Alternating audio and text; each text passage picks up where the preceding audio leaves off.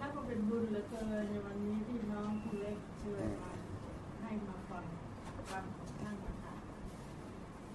ที่พูดเมื่อข้างล่างให้ฟังเนี่ย มันเป็นปัญหาของพระศาสนาเราตอนเนี้ย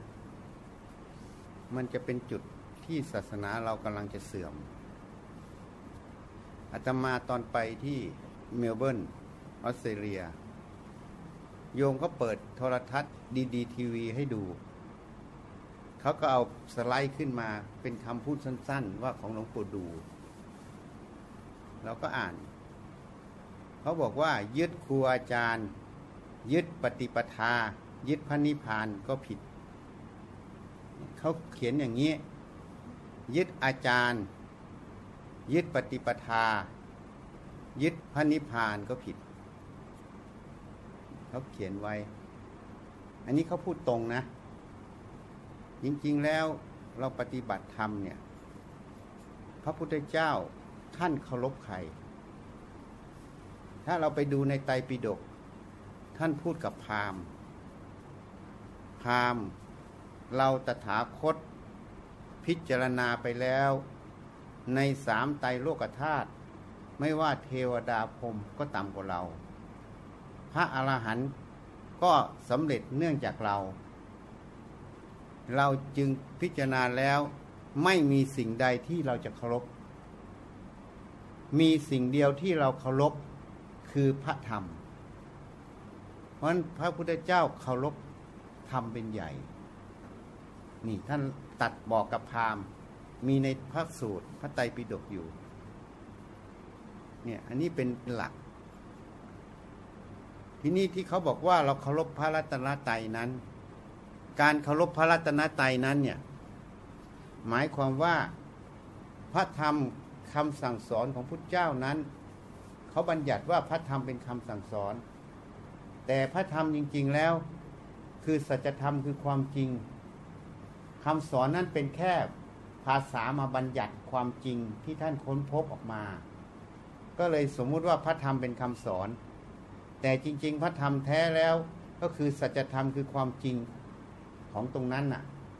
อย่างเช่นพระนิพพานมีอยู่ไหม ความจริงพระนิพพานมีอยู่ ก็เป็นจุดหนึ่ง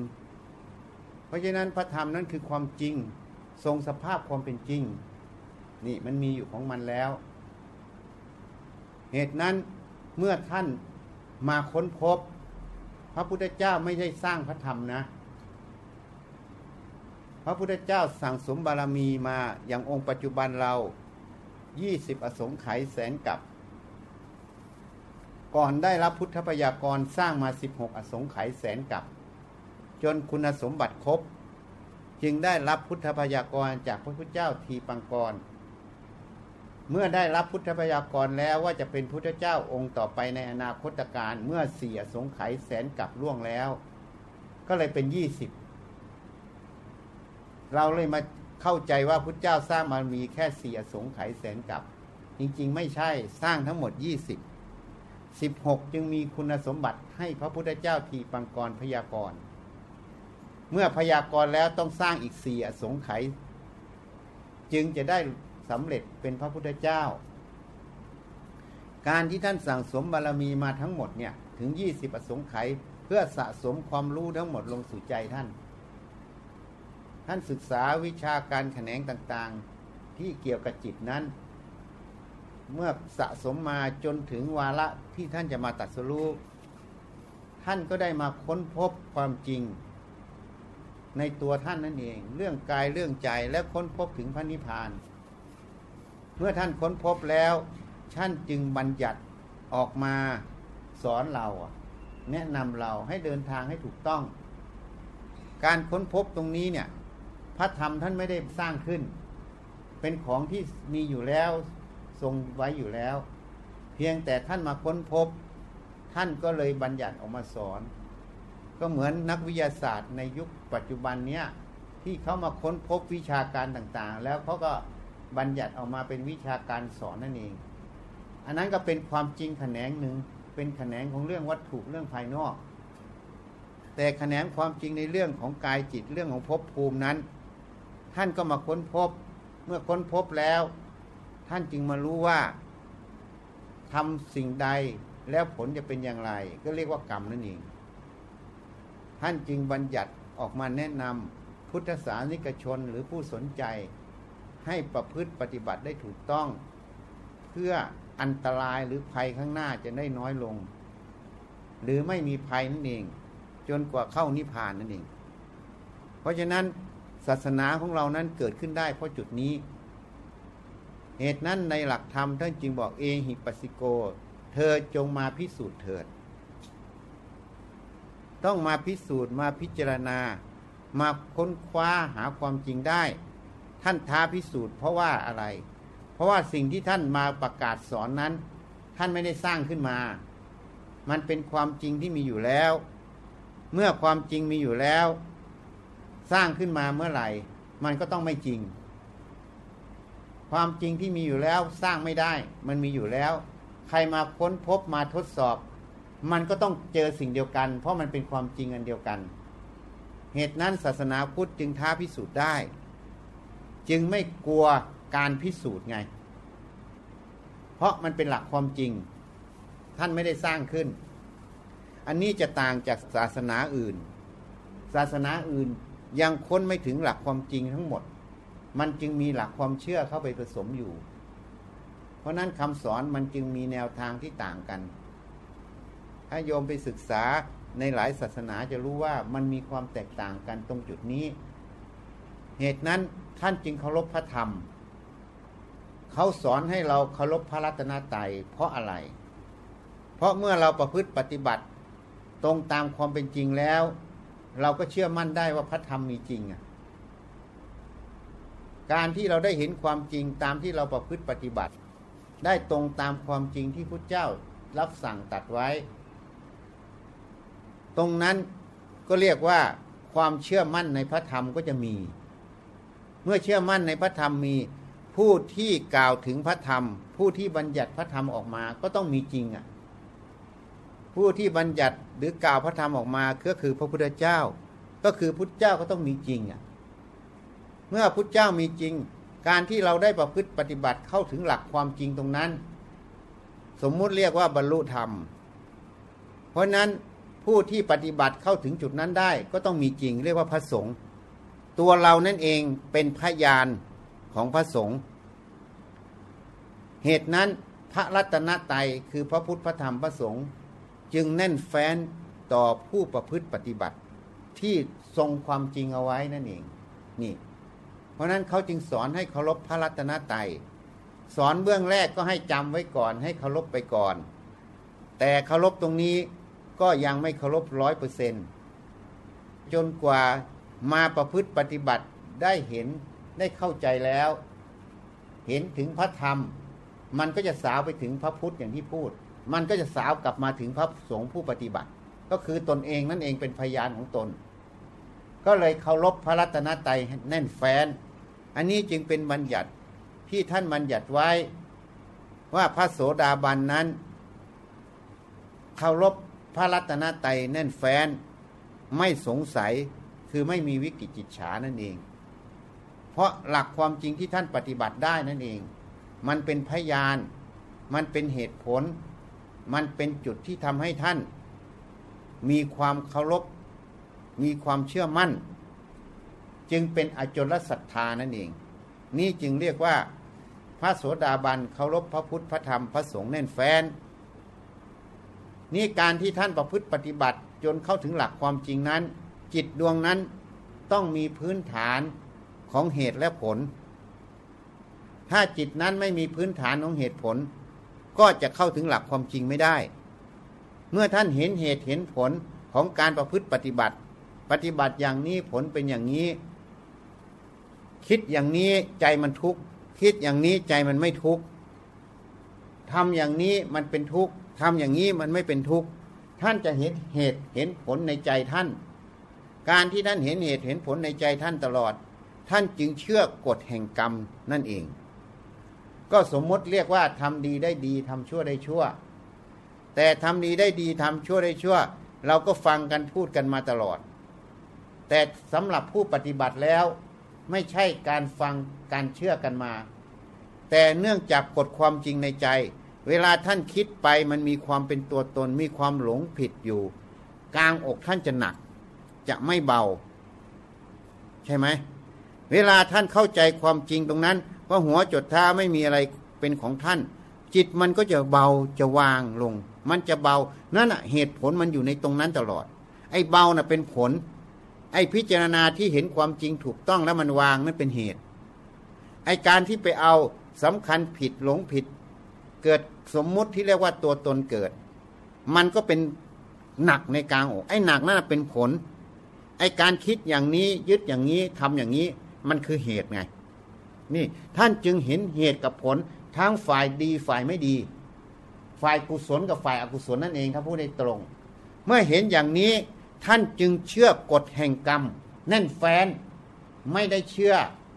เพราะว่าอ่านตำราว่าทำดีได้ดีทำชั่วได้ชั่ว อันนั้นมันเป็นเรื่องภายนอกหมด แต่ภายในนั้นเมื่อประพฤติปฏิบัติแล้ว เมื่อ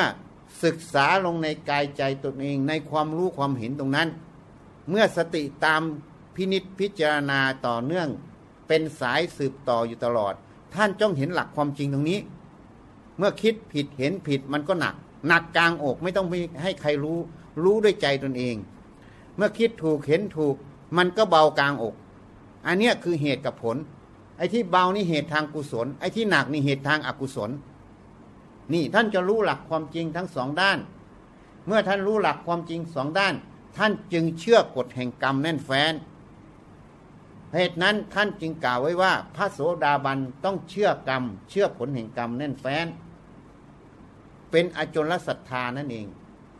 อจลศรัทธาตัวนี้เกิดได้ เพราะเห็นหลักความจริงในใจตนเอง ไม่ได้เห็นเพราะว่าอ่านหนังสืออ่านตำรา การอ่านหนังสืออ่านตำรา มันก็เป็นแค่ความจำ จริงไหมอะจำว่าเขาสอนว่าทำดีได้ดีทำชั่วได้ชั่ว มันก็เป็นความจำแต่ความจำนั้นก็ไม่ได้เห็นหลักความจริง แต่เมื่อไรถ้าสติตามรู้ตามเห็นตามพิจารณาในกายใจเวลากระทบกันขึ้นมา มันสำคัญผิด มันก็หนักกลางอกอันเนี้ยเหตุกับผลมันเห็นแล้วในใจ อันนี้เรียกว่าฝ่ายทุกข์สมุทัย เวลากระทบมาแล้วสติปัญญามันรู้ความจริง อย่างอาตมายกตัวอย่างง่าย ๆ เหมือนชีที่วัดอะเวลาพูดขึ้นมาก็ขัดข้องขัดเคือง บางทีก็บอกอาจารย์ว่าหนูอะอาจารย์ไม่หวังดีกับหนูอาตมาก็เลยบอกว่า ฉันไม่หวังดีกับเองอย่างไรอะแล้วอาจารย์ทำให้หนูทุกข์ฉันทำให้เองทุกข์อย่างไรอะ่ะ ก็ถามเขาไปอีก ถ้าเองบอกว่าฉันทำให้เองทุกข์ก็แสดงว่าพระพุทธเจ้าสอนผิด ในพระสูตรพุทธเจ้าสอนไว้ว่า ไม่มีใครทำให้เราทุกข์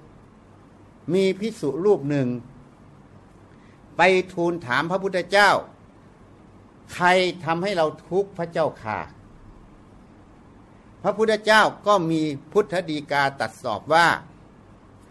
ไม่มี ก็ถามอีกว่า เขา ทำให้เราทุกข์ใช่ไหมพระเจ้าค่ะ พระพุทธเจ้าก็ตัดตอบอีกว่าไม่มี เราทำให้เราทุกข์ใช่ไหมพระเจ้าค่ะ พระพุทธเจ้าก็ตัดตอบอีกว่าไม่มี ทั้งเขาทั้งเราทำให้เราทุกข์ใช่ไหมพระเจ้าค่ะ พระพุทธเจ้าก็ตัดตอบอีกว่าไม่มี เอ๊ะทำไมถามท่านแล้วท่านตอบว่าไม่มีลูกเดียวเลยอะ่ะ ก็เลยถามใหม่ว่า ทุกมีจริงไหมพระเจ้าค่ะ พระพุทธเจ้าตัดตอบว่ามี นี่ท่านตอบมาอย่างนี้ว่าทุกมีจริง ก็เลยถามกลับไปใหม่อีก ว่าในเมื่อทุกมีจริงข้าพระพุทธเจ้าทูลถามพระองค์ว่าใครทำให้เราทุกข์ทำไมพระองค์ตอบว่าไม่มี พระพุทธเจ้าก็ตัดตอบว่า เธอตั้งคำถามเราตถาคตผิด เธอต้องตั้งคำถามเราตถาคตว่า มีไหมพระเจ้าค่ะ อะไรเป็นเหตุให้ทุกเกิด ถ้าเธอถามเราเช่นนี้ เราจะถามเขาจะตอบ เธอว่ามี และอะไรที่ทำให้ทุกเกิด ก็อวิชชาคือความไม่รู้แจ้งในกายใจเรานั่นเอง เป็นเหตุให้ทุกเกิด ท่านก็จะไล่ตั้งแต่อวิชชาทำให้เกิดสังขาร สังขารตัวนี้ในตำราก็ไปพูดเยอะแยะหมด ตั้งแต่บุญญาพิสังขารอายุญญาพิสังขารเนนชาพิสังขารก็เลยทำให้พวกเรางงเข้าไปอีก เข้าใจยากอีกอาตมาก็แนะนำให้ง่าย ๆ เลย ไม่ต้องไปเอาอะไรให้มันสลับซับซ้อน อวิชชาเมื่อเราไม่รู้แจ้งกายใจณปัจจุบันตรงนี้ มันก็ทำให้คิดผิดนั่นเอง จริงไหม เมื่อเราไม่รู้แจ้งไม่เห็นในเหตุปัจจัยตรงเนี้ยในกายใจเราเนี้ยมันก็ทำให้เห็นผิด เห็นผิดก็ทำให้คิดผิดนั่นเอง เนี่ยท่านจึงบอกอวิชชาทำให้เกิดสังขารสังขารตัวเนี้ยแปลง่าย ๆ เลยมันคิดผิด จบ สังขารทำให้เกิดวิญญาณ คนก็เลยไปตีเป็นสามภพสามชาติ สังขารทำให้เกิดวิญญาณคืออะไร เมื่อมันคิดผิด เวลาโยม คิดผิดเนี่ยยมรู้ไหมว่ามันคิด รู้ไหม รู้สิ รู้ความคิดนั้น แต่ไม่เห็นว่าความคิดนั้นมันผิด รู้กับเห็นมันคนละอย่างนะ เห็นนี่มันเป็นตัวปัญญา แต่รู้เนี่ย รู้ว่าคิดผิดไหมรู้ เมื่อรู้ว่าคิดผิด ความรู้ที่ว่าคิดผิดตรงเนี้ย มันยังกอบด้วยอวิชชาอยู่ ตั้งแต่ต้นสายมาแล้วจนมาถึงนี้ เมื่อรู้คิดผิดทำไง เขาเรียกว่าอาวิชชาทำให้เกิดสังขาร สังขารทำให้เกิดวิญญาณ วิญญาณทำให้เกิดนามรูป พอนามรูปตรงนี้เนี่ย ก็เลยไปตีภพชาติใหม่อีก เพราะนั้นนามรูปนี่คืออะไร เวลามันรู้ว่าคิดผิด มันก็จะมุ่งไปสู่ตรงนั้นคำว่ามันมุ่งไปสู่ตรงนั้นน่ะ เวลามันคิดมุ่งไปตรงนั้น มันก็จะมีรูป รูปนี้ไม่ใช่รูปภายนอก เป็นรูปสัญญาในใจ มันก็จะมีรูปในใจนั้นน่ะ รูปนั้นจึงเรียกว่า นามารูปเกิด นี่ เอาง่ายๆ เวลามีใครมาพูดกระทบหูขึ้นมา อย่างเมื่อกี้เนี่ย แม่ชีบอกว่าอาตมาไม่หวังดีต่อเขาอาตมาทำให้เขาทุกข์เนี่ยข้อที่หนึ่งเขา มีอวิชชาหรือไม่มีอวิชชา ที่เขามีอวิชชาเพราะอะไร เพราะเขาไม่เห็นว่าไม่มีอาตมาทำให้เขาทุกข์เขาบอกว่าอาตมาว่าเขาไม่หวังดีต่อเขาถามว่าในเสียงที่พูดออกไปมีตัวอาตมาไหมฟังให้ดีนะ ในเสียงที่พูดออกไปเนี่ย มีตัวอาตมาไหม ตัวอาตมาขนาดนี้หูเขาแค่นี้อะถ้าเสียงมีตัวเราเข้าไปเนี่ย หูเขาจะรับได้ไหมเนี่ยมันบางเหลี่ยมนิดเดียว ถามว่าเสียงนี่มีตัวอาตมาไหมแล้วบอกอาตมาว่าเขาอาตมาทำให้เขาทุกข์เนี่ย มันถูกไหมอะ เพราะเขาไม่เห็นความจริงว่าเสียงน่ะมันไม่มีตัวอาตมา แล้วในเสียงนี่มีตัวเขาไหมไม่มีพอกระทบหูเนี่ย มันรู้ขึ้นมาเขาเรียกว่าโสตวิญญาณขันเกิด ความรู้ทางหูมันเกิด ถ้าพูดภาษาเรานะ ภาษาบาลีก็พูดเมื่อกี้น่ะเพราะความรู้ทางหูเกิด ถามว่าความรู้ตรงนั้นอะ มันมีตัวอาตมาอยู่ในความรู้ไหมถ้าความรู้สมมติว่าอยู่ในหัวเขาเนี่ย ถ้ามันมีตัวอาตมาตัวมันจะมาใหญ่กว่าหัวเขากระโหลกเขาจะใส่อาตมาได้ไหมมันก็ต้องแตกระเบิดใช่ไหมเพราะถูกอัดเข้าไป เพราะฉะนั้นในความรู้น่ะมีตัวอาตมาไหมแล้วมีตัวเขาไหม ไม่มี นี่มันก็แค่สักแต่ว่าวิญญาณขันนั่นเอง ในวิญญาณขันมันจึงมีสมมุติอยู่เขาไม่เห็นแจ้งความจริงตรงนี้ เมื่อไม่เห็นแจ้งความจริงตรงนี้ เลยคิดว่า อาจารย์ทำให้หนูทุกข์อาจารย์ว่าหนู อาจารย์เกลียดหนู มันเลยผิดหรือถูกนะผิดหรือถูก ผิดเพราะว่าอะไร เพราะมันไม่มีอาจารย์อยู่ในเสียงเลยอะ่ะ แล้วก็ไม่มีหนูอยู่ในเสียง ไม่มีหนูอยู่ในความรู้ ไม่มีอาจารย์อยู่ในความรู้ มันเป็นธรรมชาติอันหนึ่งเฉยๆที่สัมผัสกัน แล้วสมมุติมันทำงาน การที่ไม่เห็นแจ้ง เห็นความจริงตรงเนี้ยที่อธิบายเมื่อกี้ให้ฟังเนี่ยเขาเรียกว่าอาวิชามันเกิดพออวิชามันเกิดมันก็เกิดยังไง มันก็คิดผิด ถูกไหมพอมันคิดผิด มันก็รู้ว่ามันคิดผิด พอมันรู้คิดผิด มันก็ต้องโต้ตอบอาจารย์ เวลามันจะโต้ตอบอาจารย์ ความคิดนี้มันจะไปสู่ที่ใด ไปสู่ที่ปากอยากจะพูดแล้วนะ พอมันมุ่งไปสู่ที่ปากอยากจะพูด ตัวที่มุ่งไปสู่ที่ปากนั่นน่ะ มันเรียกว่านามารูปมันเกิด เข้าใจยังนามารูปมันเกิดเนี่ยมันเกิดแล้ว แล้วมันก็พูดออกไปไงพอพูดออกไปก็มีผัสสะสัมผัสเกิดขึ้น มีความพอใจไม่พอใจพูดออกไปแล้ว มันจริง ๆ ได้ซัดอาจารย์คืนแล้ว ว่าพอใจใช่ไหมนี่ เนี่ยมันก็ผัสสะเกิดเวทนาเกิด อ่าใช่ไหมเพราะเวทนาเกิดตัณหาก็เกิดตามมา ก็ต้องซัดให้อีกเต็มที่จะได้สมใช่ไหมเพราะนั้นโยมสังเกตดูที่มันทะเลาะกันมันด่ากันนะมันอย่างนี้หมดเลย มันไม่หยุดซัดหรอกนะมันซัดกันได้จนให้ได้ พูดให้ได้ด่าให้ว่าตลอดใช่ไหมโยมสังเกตดูจริงไหมอะเนี่ยมันเป็นขบวนการนี่พระเจ้าสอนหมด แต่เราไม่รู้จักความจริงตรงนี้ต่างหากพอเราไม่รู้จักความจริงตรงนี้ มันก็เกิดคำว่าอาวิชามันเกิดพอวิชาเกิดมันก็คิดผิดพูดผิดทำผิดเอาพูดแบบภาษา เราอย่าไปพูดปฏิจจสมุปบาทเลย มันยาวไป เอาง่าย ๆเลย เพราะไม่รู้ตรงนั้นก็หลุดพ้นได้ พอมันอวิชาเกิดมันก็ให้เห็นผิดคิดผิดพูดผิดทำผิดก็จบ ก็เรียกว่าอากุศลกรรมเกิด พอวิชาเกิดพอมันเห็นความจริงอย่างนี้ปั๊บอาจารย์ก็ไม่มีในเสียง อาจารย์ก็ไม่มีในความรู้ ตัวเราก็ไม่มีในเสียง ตัวเราก็ไม่มีความรู้ มันก็เลยเกิดภาวะอะไร ในความรู้นั้นมันจึงว่างจากอาจารย์ว่างจากตัวเราใช่ไหมเนี่ยความว่างมันกำลังมาแล้วนะ รู้ยังทีนี้ มันว่างจากอาจารย์ว่างจากเราว่างจากเขาไหมพอว่างจากเราว่างจากเขาไม่มีเขาไม่มีเรา มันจะไปมียินดียินร้ายเพื่อเราเพื่อเขาไหมไม่มีไม่มีแล้วมันจะคิดออกไปพูดเอาคืนไหมอะ ไม่มีอีกอ้าวมันก็เลยสงบสงเงียมสบาย ใจก็ไม่ทุกข์ละเนี่ยความพ้นทุกข์มันอยู่ตรงนี้ มันไม่ได้อยู่ตรงอื่น ที่นี่ใครทำให้ทุกข์อะ ก็ไม่มีอวิชชาทำให้ทุกข์ เพราะความไม่เห็นแจ้งในสภาวะธรรมตรงเนี้ยที่ขบวนการพวกเนี้ยเป็นเหตุให้ทุกข์มันเกิดไง นี่ถ้าเราเห็นความจริงตรงนี้ตลอดต่อเนื่องเป็นสาย มันก็เป็นประจักษ์พยานใช่ไหมก็เป็นประจักษ์พยานทั้งคำสอนพุทธเจ้าว่าท่านสอนมามันถูกต้อง เป็นทั้งประจักษ์พยานว่าเมื่อเราเห็นผิด เราก็คิดผิดพูดผิดทำผิดมันก็คือสร้างอกุศลกรรม เพราะมันมีผล ผลเห็นครั้งแรกก็คือมันทุกข์ใจแล้วนะ ถูกไหม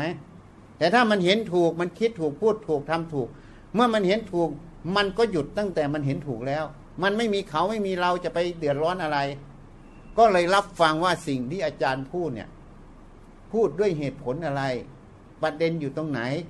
ประโยชน์ที่ท่านจะชี้ให้ดูอยู่ตรงไหน จะเอาไปใช้อย่างไร ก็เลยเรียกว่า ฟังเอาประโยชน์ ไม่ฟังเอาโทษ จริงไหมอะ นี่ ที่นี่ทนใหญ่ฟังเอาโทษเพราะอะไร เพราะอาวิชามาฟังก่อนใช่ไหมแต่ถ้าสติปัญญาฟังมันจะเกิดคำว่าฟังเอาประโยชน์ ไม่ฟังเอาโทษ จริงไหมนี่ เพราะนั้นความแยบคายของสติปัญญามันอยู่ตรงนี้ การที่เราพิจิตพิจารณาเป็นขั้นตอนเป็นสเต็ปอย่างนี้ เขาเรียกว่า โยนิโสมนสิการ การทำในใจให้แยบคาย การทำในใจให้แยบคายนี้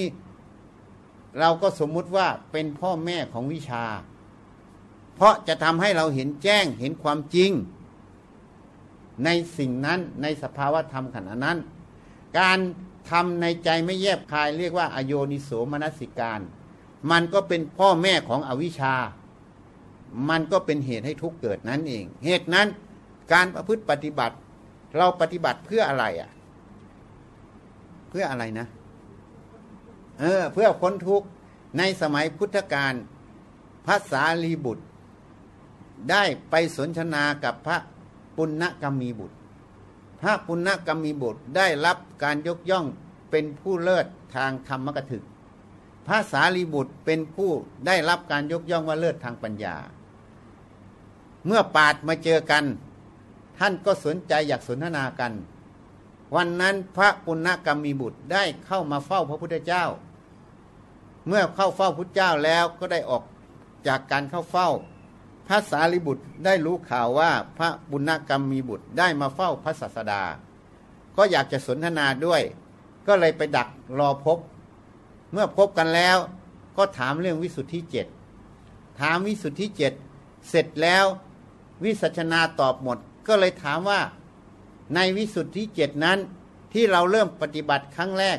ศีลวิสุทธินี่เพื่อจิตวิสุทธิใช่ไหม พระปุณณกรรมมีบุตรตอบว่าไม่ใช่ จิตตวิสุทธิเพื่อทิฏฐิวิสุทธิใช่ไหม พระปุณณกรรมมีบุตรตัดว่าไม่ใช่ จนถึงญาณทัศนวิสุทธิใช่ไหม พระปุณณกรรมมีบุตรก็ตอบว่าไม่ใช่ตั้งแต่ศีลวิสุทธิถึงญาณทัศนวิสุทธินี้ ถ้าพูดเป็นภาษาที่เราเคยเข้าใจเคยเรียนกันมา ก็เรียกว่าตัวศีลสมาธิปัญญา เพราะนั้นการประพฤติปฏิบัติเพื่อศีลใช่ไหมก็ไม่ใช่ ศีลปฏิบัติเพื่อสมาธิใช่ไหมก็ไม่ใช่ สมาธิปฏิบัติเพื่อปัญญาใช่ไหมก็ไม่ใช่ แล้วท่านจึงถามว่าเพื่ออะไรพระปุณณกรรมมีบทเลยว่า เพื่อความดับไม่มีเชื้อ คืออวิชามันดับในใจนั่นเอง นี่ความดับไม่มีเมื่ออวิชาดับในใจก็เพื่ออะไร เพื่อความพ้นทุกข์แห่งใจนั่นเอง นี่ นี่คือจุดมุ่งหมายของการประพฤติปฏิบัติธรรม เพื่อความพ้นทุกข์ของใจนั่นเอง แต่ใจจะพ้นทุกข์ได้ต้องดับไม่มีเชื้อ เหตุนั้นท่านจึงทัศนะให้ฟังว่าวิสุทธิเจ็ดก็เหมือนพระราชาจะกลับเข้าสู่พระราชวัง ก็มีรถม้าอยู่เจ็ดคัน รถคันแรกก็มาส่งคันที่สองแล้วก็นั่งคันสองต่อไปถึงคันที่เจ็ดพอออกจากคันที่เจ็ดก็ขึ้นปราสาทมหาราชวังไป ไม่ได้เอารถไปด้วยเห็นยังชั้นใดฉันนั้นวิสุทธิเจ็ดหรือศีลสมาธิปัญญา ข้อวัดปฏิบัติทั้งหมด ก็เพื่อความดับไม่มีเชื้อ ไม่ได้เพื่อยึดข้อวัดปฏิบัติ ถ้ายังยึดข้อวัดปฏิบัติอยู่ ก็ยังไม่ได้ขึ้นปราสาทราชวัง ยังอยู่ในรถ เข้าใจอย่างทีเนี้ยเนี่ย เพราะนั้นอันนี้เป็นสิ่งที่ปาดสองคนท่านสนทนากัน เพื่อความดับไม่มีเชื้อนั่นเองนี่เหตุนั้นการประพฤติปฏิบัติเราทั้งหมด ฝึกสติเพื่ออะไรอะ ฝึกสมาธิเพื่ออะไร ก็เพื่อเกิดปัญญา ฝึกปัญญาเพื่ออะไร ก็เป็นเห็นแจ้งความจริงในกายใจ การที่เห็นแจ้งความจริงในกายใจก็เลยเกิดคำว่าวิชา ก็เพื่ออะไร เพื่ออวิชามันดับนั่นเอง ความทุกข์มันจึงดับ ทีนี้อวิชาดับอย่างไร คนก็ไปหาวิธีดับอวิชามากๆ หาวิธีนั้นวิธีนี้อาตมาจะทัศนะให้ฟังให้เข้าใจ เหมือนห้องเนี้ยมันมืด โยมจะทำยังไงให้ความมืดมันหายอะนะ เปิดไฟตอบถูกหมดเลย เปิดไฟถูกต้องจำไว้นะนี่คือหลักธรรม ซึ่งครูบาอาจารย์ต่าง ๆ ไม่เห็นประเด็นนี้ สังเกตให้ดีนะ ส่วนใหญ่จะไม่เห็นประเด็นนี้ ต้องเปิดไฟขึ้น จริง ๆ แล้วครูบาอาจารย์ทั้งหลายเนี่ย เวลาเข้าห้องมืดก็เปิดไฟทุกองค์อะแต่เขาไปเห็นแต่ภายนอกเขาไปเห็นในจิต นี่จำไว้นะ เหตุนั้นพระพุทธเจ้าตัดไว้ ปัญญาโลกัสมิ ปัจโชโต ปัญญาเป็นแสงสว่างในโลก อวิชชา โมหะ เป็นความมืดบอดของจิต เหตุนั้น อวิชชาโมหะเนี่ยเปรียบเสมือนความมืด ปัญญานี่เปิดเสมือนแสงสว่าง เพราะฉะนั้น จะทำให้ความมืดมันหายไปอย่างไร ไม่ใช่เอาสวิง เอาตะก้า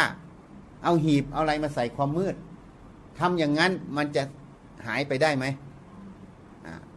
เหตุนั้นการสอนกันส่วนใหญ่จะให้ฆ่ากิเลส ให้ทำลายกิเลส ก็เหมือนเอาสวิง เอาตะก้า มาใส่ความมืดอะเข้าใจไหมจริง ๆ แล้วไม่ใช่ ต้องทำแสงสว่างให้ปรากฏ เมื่อแสงสว่างปรากฏเนี่ย เราได้ไปทำอะไรกับความมืดไหม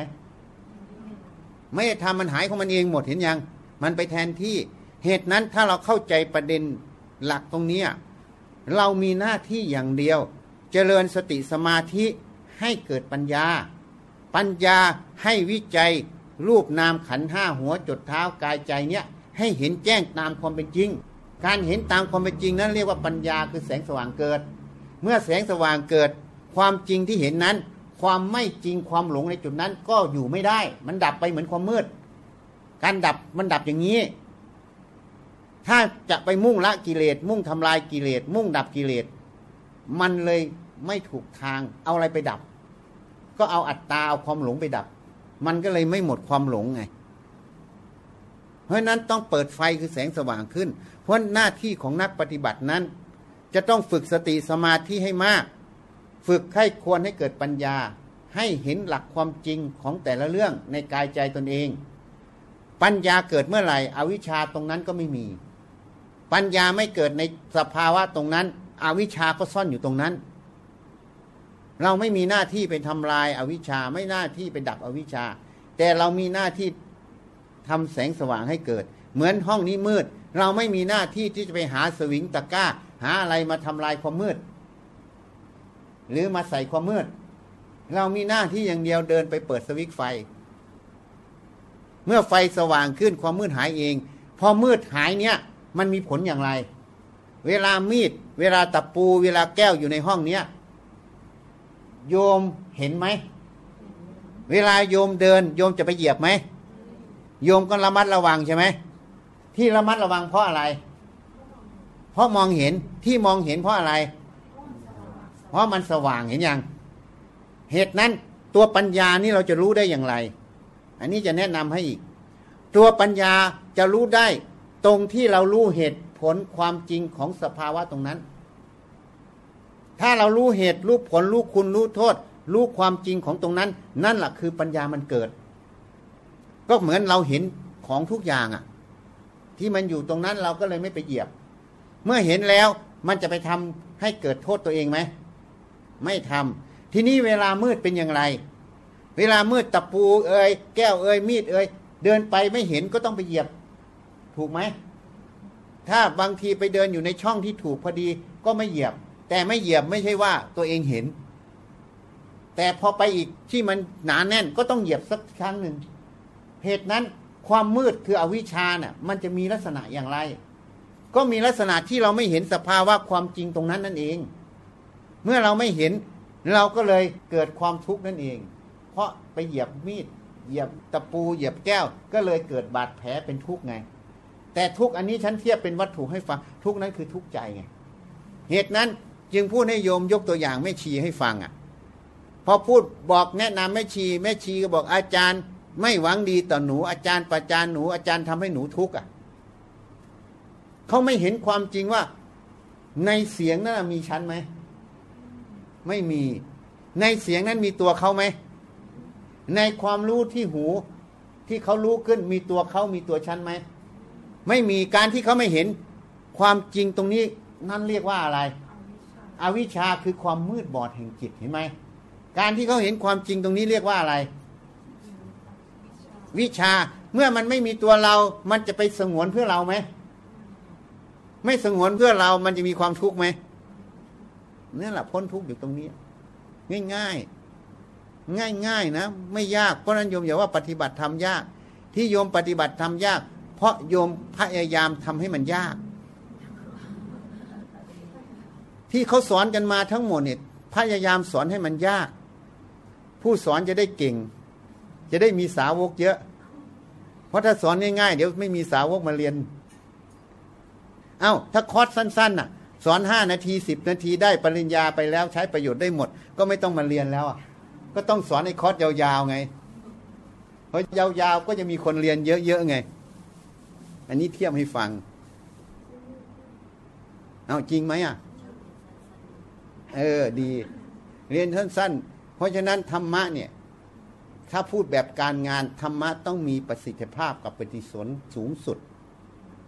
ไม่ใช่มีประสิทธิผลแต่ประสิทธิภาพด้อยธรรมะต้องมีประสิทธิผลกับประสิทธิภาพสูงสุด ถ้ามันเกิดภาวะที่ประสิทธิภาพด้อยแล้ว ให้รู้ว่าไม่ใช่ธรรมะแท้ เข้าใจยังเพราะอะไรถึงว่ามีประสิทธิภาพสูงสุด เพราะตัวสติปัญญาได้ทำหน้าที่เขาเต็มเปี่ยมไง เมื่อปัญญาทำหน้าที่เต็มเปี่ยม ประสิทธิภาพจะสูงสุดไหมอ่า เนี่ย เพราะฉะนั้นนี่เทียบให้ฟัง นี่อาตมาทัศนะให้ฟัง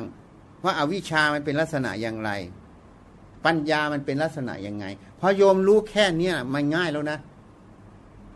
ง่ายแล้วนะโยมเชื่อไหมอะ รู้แค่นี้นะง่าย คนส่วนใหญ่เขาสอนเราเนี่ยอาตมาก็ถูกสอนมาอย่างนั้น ตั้งแต่เป็นนักศึกษาแพทย์ ส่วนใหญ่จะสอนต่อจิ๊กซอว์โยมเคยเล่นจิ๊กซอกันไหมเวลาต่อจิ๊กซอเนี่ย เราหยิบชิ้นหนึ่งขึ้นมาเนี่ย เราก็ไม่รู้ว่าจะไปวางตรงไหน เราก็วางไว้ก่อนพอหยิบชิ้นที่สองเราก็มาดูมันตรงกันไหมตรงไม่ตรงก็วางไว้ก่อน แล้วก็จำชิ้นนี้กับชิ้นนี้ไว้พอหยิบชิ้นที่สามมา มันตรงกันไหมไม่ตรงก็วางไว้ก่อน แล้วก็จำชิ้นที่สามไว้พอหยิบชิ้นที่สี่ปั๊บอ๋อลายตรงนี้มันตรงกัน ก็ไปวางกับชิ้นที่มันตรงพอหยิบชิ้นที่สี่ที่ห้าก็ค่อยๆ วางวางวางวางจนหมดทุกชิ้น มันก็วางได้ครบ มันก็เลยเป็นภาพขึ้นมา พอเป็นภาพขึ้นมาจึงมาเห็นว่า ภาพของจิ๊กซอตรงนี้คือภาพอะไร จริงไหม อันนี้ต่อจิ๊กซอแบบช้า วิธีต่อจิ๊กซอเร็วทำยังไง เวลาเขาขายจิ๊กซอมาให้เรากล่องหนึ่งเนี่ยเขามีภาพมาให้เราด้วย จริงไหมอะไปต่อแข่งอาตมาก็ได้นะอาตมาจะดูภาพก่อนโยมห้ามดูภาพนะแล้วว่าใครเสร็จก่อนใคร เวลาเราต่อจิ๊กซอเนี่ย เราก็ดูภาพแล้วเราก็หยิบขึ้นมา อันเนี้ยมันอยู่ตรงภาพตรงไหน มุมไหนของภาพ แล้วก็วางไว้ตรงนี้ มามาก็วางตรงนั้นตามมุมมันหมด ง่ายไหม แล้วเสร็จเร็วไหมอะไม่ต้องเสียเวลาหา แค่รู้ว่ามันอยู่ตรงไหนของมุมภาพตำแหน่งจุดใด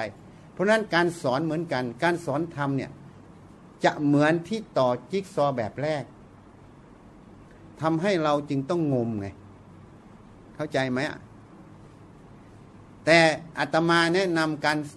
ปฏิบัติธรรมอาตมาจะแนะนำแบบการต่อจิ๊กซอแบบที่สอง เพราะนั้นเราจึงบอกโยมชัด ๆ ว่าการปฏิบัติธรรมเพื่ออะไร เพื่อความดับไม่มีเชื้อเพื่อความพ้นทุกข์โยมรู้แล้วนะเป้าหมาย แล้วก็บอกอีกว่า ลักษณะของอวิชชาเป็นยังไง ลักษณะของวิชาเป็นยังไง สติปัญญาเป็นยังไงยอมรู้แล้วนะยอมรู้แล้ว พอยอมรู้แล้วการประพฤติปฏิบัติแต่ละอย่างเนี่ย มันก็จะมีเราทำไปเพื่ออะไร เราฝึกสติเนี่ยฝึกเพื่ออะไร ฝึกสมาธิเพื่ออะไรอ่าเพื่อเป็นฐานของปัญญานั่นเองถ้าเรารู้เหตุผลแต่ละอย่างก็เหมือนเรารู้ภาพรวมหมดแล้ว คราวนี้เราก็ปฏิบัติไปสิทำไป มันง่ายกว่ากันเยอะไหมแค่คำเดียวนะ แค่สอนปิดไฟเปิดไฟเนี่ย แค่เนี้ยคนหลงไปจนครูบาอาจารย์ใหญ่ ๆ ที่เขาเชื่อว่าเป็นเสาหลักกรรมฐานยังหลงเลยอะหลงแค่ปิดไฟเปิดไฟนี่แหละแต่โยมไม่รู้หรอก แม้แต่ตัวเขาเองเขาก็ไม่รู้ เขานึกว่าเขาสำเร็จเป็นพระอรหันต์แต่เขาไม่รู้จักปิดไฟเปิดไฟ บางองค์ก็รู้ตอนตาย เพราะพุทธเจ้าไปช่วย บางองค์ก็ไม่รู้ตายแล้วก็ยังไม่รู้ ก็ไปเกิดข้างล่าง เพราะสอนคนผิด เป็นกรรมอันหนึ่ง ค่ปิดไฟเปิดไฟเนี่ย เหมือนง่าย ๆนะ แต่กว่าอาตมาจะแนะนำโยมได้นะว่าปิดไฟเปิดไฟนี่ต้องไข้ควรพินิจพิจารณามาก ไม่ใช่อยู่ๆจะบอกขึ้นมาได้นะโยมฟังง่ายๆอะไอ้ง่าย ๆ นี่แหละถ้าปัญญาไม่แทงตลอดจะไม่มีทางเห็น เพราะมันง่ายเกินไป แล้วอีกอย่างหนึ่งรูปแบบการประพฤติปฏิบัติ ที่พากันดำเนินมา มันเป็นกฎเกณฑ์ที่บังจิตไม่เห็นง่ายๆเข้าใจไหมกฎเกณฑ์ทั้งหมดเขาเรียกว่าสมมุติในใจ จะเข้าถึงวิมุตติต้องละสมมุติ จะละสมมุติคือละกฎเกณฑ์ในใจ สมมุติจะเกิดขึ้นได้ เพราะตัวสัญญา สัญญาคือความจำความจำจะเกิดขึ้นได้ เพราะตัววิญญาณหรือความรู้ ความรู้จะเกิดขึ้นได้ เพราะรูปกระทบตาเสียงกระทบหูกลิ่นกระทบจมูกรสกระทบลิ้นเย็นร้อนอ่อนแข็งกระทบกาย จึงรู้ขึ้นทางตาหูจมูกลิ้นกาย แล้วจำไปพอจำแล้วเรายกตัวอย่างให้ฟัง มันจำทั้งสตั๊กเจอร์จำทั้งโปรเซสการจำเนี่ยมันมีสองอย่างนะจำ structure กับจำ process ยกตัวอย่าง structure เป็นอย่างไร อย่างเช่นเราเรียนอะเลขที่หนึ่งถึงเก้าถึงศูนย์เลขหนึ่งถึงเก้าถึงศูนย์นี้เป็น structure แต่ process ก็คืออะไร ถ้าเอาหนึ่งบวกศูนย์ก็เป็นเป็นหนึ่งถ้าเติมท้ายเป็นสิบเซนสิบนี่คือกฎเกณฑ์แล้วนะ เพื่อให้โปรเซสมันเดินแล้ว แล้วโปรเซสนี้ยังไม่พอ ยังบอกกฎเกณฑ์ของการบวกลบคูณหารอีก ถูกไหม เมื่อเกิดขึ้นแล้ว มันก็จะเอาไปใช้ประโยชน์ อย่างเช่นเราไปตลาด เราซื้อคอนเกตหลอดหนึ่งสิบบาท เราเอาแบงค์ร้อยให้เขา เขาต้องทอนเราเท่าไหร่เก้าสิบคือการลบมาใช้แล้ว กฎเกณฑ์การลบมาใช้จริงไหมร้อยลบสิบก็เหลือเก้าสิบเนี่ยสมมุติมันมาใช้งานอย่างนี้ แต่สมมุติเนี่ยจะเดินไม่ได้เลย ถ้าเราไม่เรียนกฎการบวกลบคูณหาร เราเรียนเฉพาะหนึ่งถึงศูนย์น่ะ ถูกไหมพอเอาเงินให้เขาร้อยหนึ่งเขาทอนมาเท่าไหร่ เราก็ไม่รู้เขาทอนผิดทอนถูก เพราะเราไม่ได้เรียนกฎเกณฑ์ตรงนี้ กฎเกณฑ์ตัวเนี้ยมันทำให้ process ของตรงนั้นดำเนินขึ้นไป เพราะฉะนั้นการเรียนรู้ตรงเนี้ยมันเรียนทั้ง structure ทั้ง process ความจำเนี่ยมันจำทั้ง structure และ process มันก็จะเป็นกฎเกณฑ์แต่ละเรื่องแต่ละเรื่องในใจเราอะ่ะ ร็จแล้วเวลามันรู้อะไรขึ้นมาทางตาหูจมูกลิ้นกายมันก็จะเอาไปคิดไง คิดมันก็จะเอาความรู้คือสัญญาพวกนี้ขึ้นมา แล้วก็เอาขบวนการกฎเกณฑ์พวกนี้ขึ้นมา ซึ่งมันมีหลายหลายกฎเกณฑ์ซ้อนกันอยู่เยอะ ก็เลยมาคิดนึกเป็นเรื่องเป็นราวขึ้นไง เนี่ยเป็นเรื่องเป็นราว เพราะกฎเกณฑ์พวกเนี้ยที่มันคิดออกไปมันก็เป็นสมมุติหมด ตัวมันก็เป็นสัญญาหมดไง นี่ มันเป็นขบวนการที่เกิดขึ้นอย่างนี้ มันไม่มีตัวเราตัวเขาจริง ๆ มันเป็นเรื่องอย่างนี้ เพราะเราไม่เห็นแจ้งตรงเนี้ย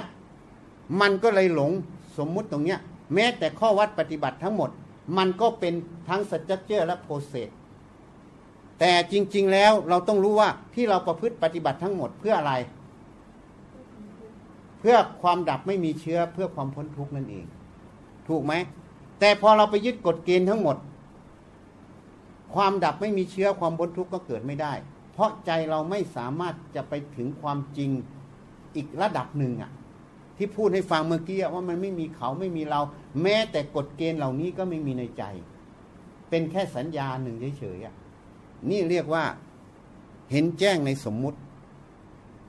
เมื่อเห็นแจ้งในสมมุติก็ไปสู่คำว่าวิมุตติ ไปสู่คำว่าว่างจากสิ่งทั้งปวงนั่นเอง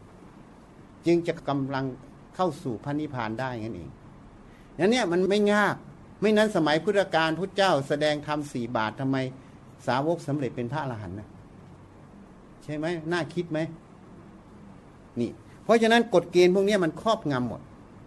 ข้อวัดปฏิบัติเพื่อเป็นอุปกรณ์ในการปฏิบัติเพื่อความดับไม่มีเชื้อ แต่ไม่ใช่เพื่อการยึดมั่นถือมั่นนะ ถ้าโยมยึดมั่นถือมั่นเมื่อไหร่ ข้อวัดปฏิบัติตรงนั้น จึงเป็นสมมุติครอบงำจิตตลอด ไม่ใช่เครื่องอาศัย เครื่องอาศัยคือใช้แล้วก็ทิ้ง ยังกฎเกณฑ์ตัวเนี้ยยังโยมให้ร้อยบาทเขาทอนมาเก้าสิบได้คอนเกตหนึ่งหลอด อันนี้เราใช้มันทำประโยชน์เฉยๆแต่เราไม่ได้ยึดมันเลยอะ่ะแต่เมื่อไหร่ที่โยมยึดปับ๊บสมมุติตัวนี้มันจะครอบงำจิตทันที ถ้าโยมไม่ยึดก็แค่อาศัยมันทำงาน แล้วก็ทิ้งมันไป เข้าใจอย่าง เพราะนั้นสมมุติที่สร้างขึ้นทั้งหมดในโลก เพื่อใช้งานเฉยๆ แต่ไม่ใช่เพื่อยึดมั่นถือมั่น แม้แต่ข้อวัดปฏิบัติ แม้แต่การประพฤติปฏิบัติ ทุกอย่างเป็นสิ่งสมมุติหมด ถ้าเรารู้จักใช้มันให้เกิดประโยชน์ ก็เพียงแค่อาศัยมัน แต่ถ้าเราอุปทานยึดในสิ่งเหล่านี้หมด ว่าสิ่งเหล่านี้ดี สิ่งนั้นไม่ดี สิ่งนี้ห้ามทำสิ่งนี้ต้องทำแต่สิ่งเหล่านั้นพอยึดไปหมดแล้วก็เกิดความทุกข์ในใจอะเหตุนั้นจึงว่าน่าเสียดาย เดี๋ยวนี้เขาปฏิบัติธรรม รักษาศีลเพื่ออะไร องค์นี้อาบัตองค์นั้นอาบัตองค์นี้อาบัตองค์นั้นอาบัตอาบัตข้อนั้นข้อนี้ มันก็เลยผิดวัตถุประสงค์ที่พระเจ้าสอนพระเจ้าสอนบัญญัติพระวินัยเพื่อให้แต่ละคนไปฝึกสติ แล้วก็ให้รู้จักเหตุผลนั่นเองในใจ ไม่ใช่มาเพื่อที่จะมาว่าองค์นี้ก็อาบัตองค์นั้นก็อาบัตองค์นี้ก็อาบัตเข้าใจไหมอะ เพราะว่าองค์นั้นองค์นี้อาบัติใจเป็นสุขหรือใจเป็นทุกข์ทำไมถึงเป็นทุกข์ไปยึดทำไมไปยึด ไม่เห็นไง ไม่เห็นว่าไอ้บัญญัติทั้งหมดนะนะที่บัญญัติออกมาน่ะ มันไม่มีอยู่ในใจจริง มันเป็นสมมุติเฉยๆแล้วองค์นั้นองค์นี้ก็ไม่มีในใจ อย่างที่พูดตั้งแต่ครั้งแรกอะ่ะ ไม่เห็นแจ้งความจริงที่มันลึกกว่านั้นเข้าไปอีกไง จริงไหมอะ ก็เลยไปหลงอยู่หยาบๆไง แล้วก็เลยไปอ้างพระพุทธเจ้าว่าพุทธเจ้า บัญญัติอย่างนั้นพุทธเจ้าบัญญัติต้องอย่างนั้นต้องอย่างนี้ จริง ๆพุทธเจ้ารับสั่งว่าไง พระวินัยนั้น ปัจจุบันถือตามกันมา ไม่พิจารณาเหตุกับผล จริงๆท่านบัญญัติพระวินัยมีเหตุกับผลของท่านอยู่ แล้วบางอย่างมันบัญญัติเพื่อแก้ปัญหาเฉพาะหน้า หรือบางอย่างบัญญัติ พื่อแก้ปัญหาระยะยาว เหตุนั้นท่านจึงบอกพระอานนท์อานนท์สงเห็นสมควรจะละวินัยเล็กน้อยให้ละได้ทำไมท่านรับสั่งประโยคนี้ก่อนที่ท่านจะปรินิพพาน เพราะท่านรู้ว่าบัญญัติบางอย่าง เพื่อแก้ปัญหาเฉพาะหน้า แต่ถ้ายึดไปเมื่อไหร่ก็เป็นโทษ นี่เรียกว่าสัพพัญยุตยานรู้การข้างหน้าหมด เข้าใจยังทีเนี้ย ขอกราบอาจารย์นะคะอะอยากให้พระอาจารย์ช่วยเอ่อแสดงธรรมข้อสัญญา สัญญา อืม มัน เพราะ จำได้หมายรู้ ก็เมื่อกี้พูดให้ฟังแล้ว เมื่อรูปกระทบตาก็รู้ทางตา เมื่อรู้ทางตามันก็จำทางตาจำทางตาคือจำอะไรจำภาพ ภาพนั้นก็ไม่ใช่ภาพที่เราเห็นด้วย อย่างโยมเนี่ยเห็นอาตมาโยมไม่เคยเห็นอาตมา แล้วโยมก็ไม่ได้เห็นอาตมา เดี๋ยวอธิบายเพราะฉันเป็นหมอตาฉันรู้อยู่ อันนี้พุทธเจ้าตัดนะ ไม่ใช่ฉันพูดนะ แต่ท่านจะอธิบายที่ท่านตัดให้ฟัง เวลาโยมเห็นอาตมาเนี่ย ถ้าปิดไฟเนี่ยโยมจะเห็นอาตมาไหม ไม่เห็น ที่เห็นเพราะอะไร แสงสว่าง แสงสว่างนี่มันเป็นคลื่นแสง เขาเรียกเวฟเลงคลื่นแสงแต่ละคลื่นช่วงแต่ละคลื่นก็เป็นสีทีนี้เนี่ยอย่างอาตมาเนี่ยดูเนี่ย อันเนี้ยหนัง อันนี้ผ้า อันนี้ผม โยมเห็นไหมเนี่ย ผมเนี่ยมันสีอะไร หนังมันสีอะไร ผ้ามันสีอะไร เวลาแสงมากระทบตัวอาตมาเนี่ย มันจะมีการดูดซึม แสงของสีบางอย่าง แล้วมันจะสะท้อนแสงของสีบางสีออกไป คือวัตถุแต่ละอย่างอย่างอย่างหนังอย่างผ้าเนี่ยอย่างผมเนี่ย สามจุดเนี่ยมันจะมีการดูดซึมสีบางช่วงของสี ที่เราเห็นสีขาวจริงไม่ใช่สีขาว มันเป็นสีเจ็ดสีที่เรียกว่าลุงกินน้ำมันผสมกันอยู่ เพราะฉะนั้นเวลากระทบเนี่ย มันจะดูดซึมสีบางสีขึ้นบางช่วงอะ่ะ แล้วมันสะท้อนบางช่วงออกไป เพราะฉะนั้นอย่างเงี้ยมันก็ดูดสีบางอย่าง สะท้อนสีนี้ออกไป เพราะนั้นเมื่อมันสะท้อนแต่ละช่วงตั้งแต่หัวจดเท้าของอาตมาเนี่ย มันจะมีแสงคนละคลื่น กระทบออกไป ไปเข้าสู่จอประสาทตาที่ท่านเรียกว่าเลติน่าจอประสาทตาเนี่ยมันจะมีเซลล์ประสาทที่เขาเรียกว่าหลอดแอนโคนหลอดแอนโคนตัวเนี้ยมันจะรับแสงแต่ละคลื่นความถี่ แล้วมันก็จะเกิดปฏิกิริยาเคมีในเซลล์ตรงนั้น ปฏิกิริยาเคมีแสงสีนั้นขึ้นนั้น มันจะเกิดปฏิกิริยาแค่ไหนยังไง มันก็จะเป็นแต่ละอย่างแต่ละอย่าง เพราะนั้น พอแสงสะท้อนจากตั้งแต่หัวจดเท้ามันเข้าไปสู่จอประสาทตาเนี่ย มันจะเป็นจุดๆๆเป็นเป็นกลุ่มอะ เป็นพื้นที่เขาเรียกว่าคอนทัวร์คอนทราสความไอ้ไอ้นั่นกันต่าง ๆ เหมือนภาพเนี่ยอย่างโยคะบ้านบูนเนี่ยคำว่าโยคะบ้านบูนเกิดเพราะอะไร ก็เพราะเอาสีตัวนั้นอะ มาขีดลงไปในพื้นของสีอีกอันหนึ่งมันก็เลยเป็นตัวอักษรขึ้นไง เป็น contour ของตัวอักษร ถูกไหมในจอประสาทก็อย่างนี้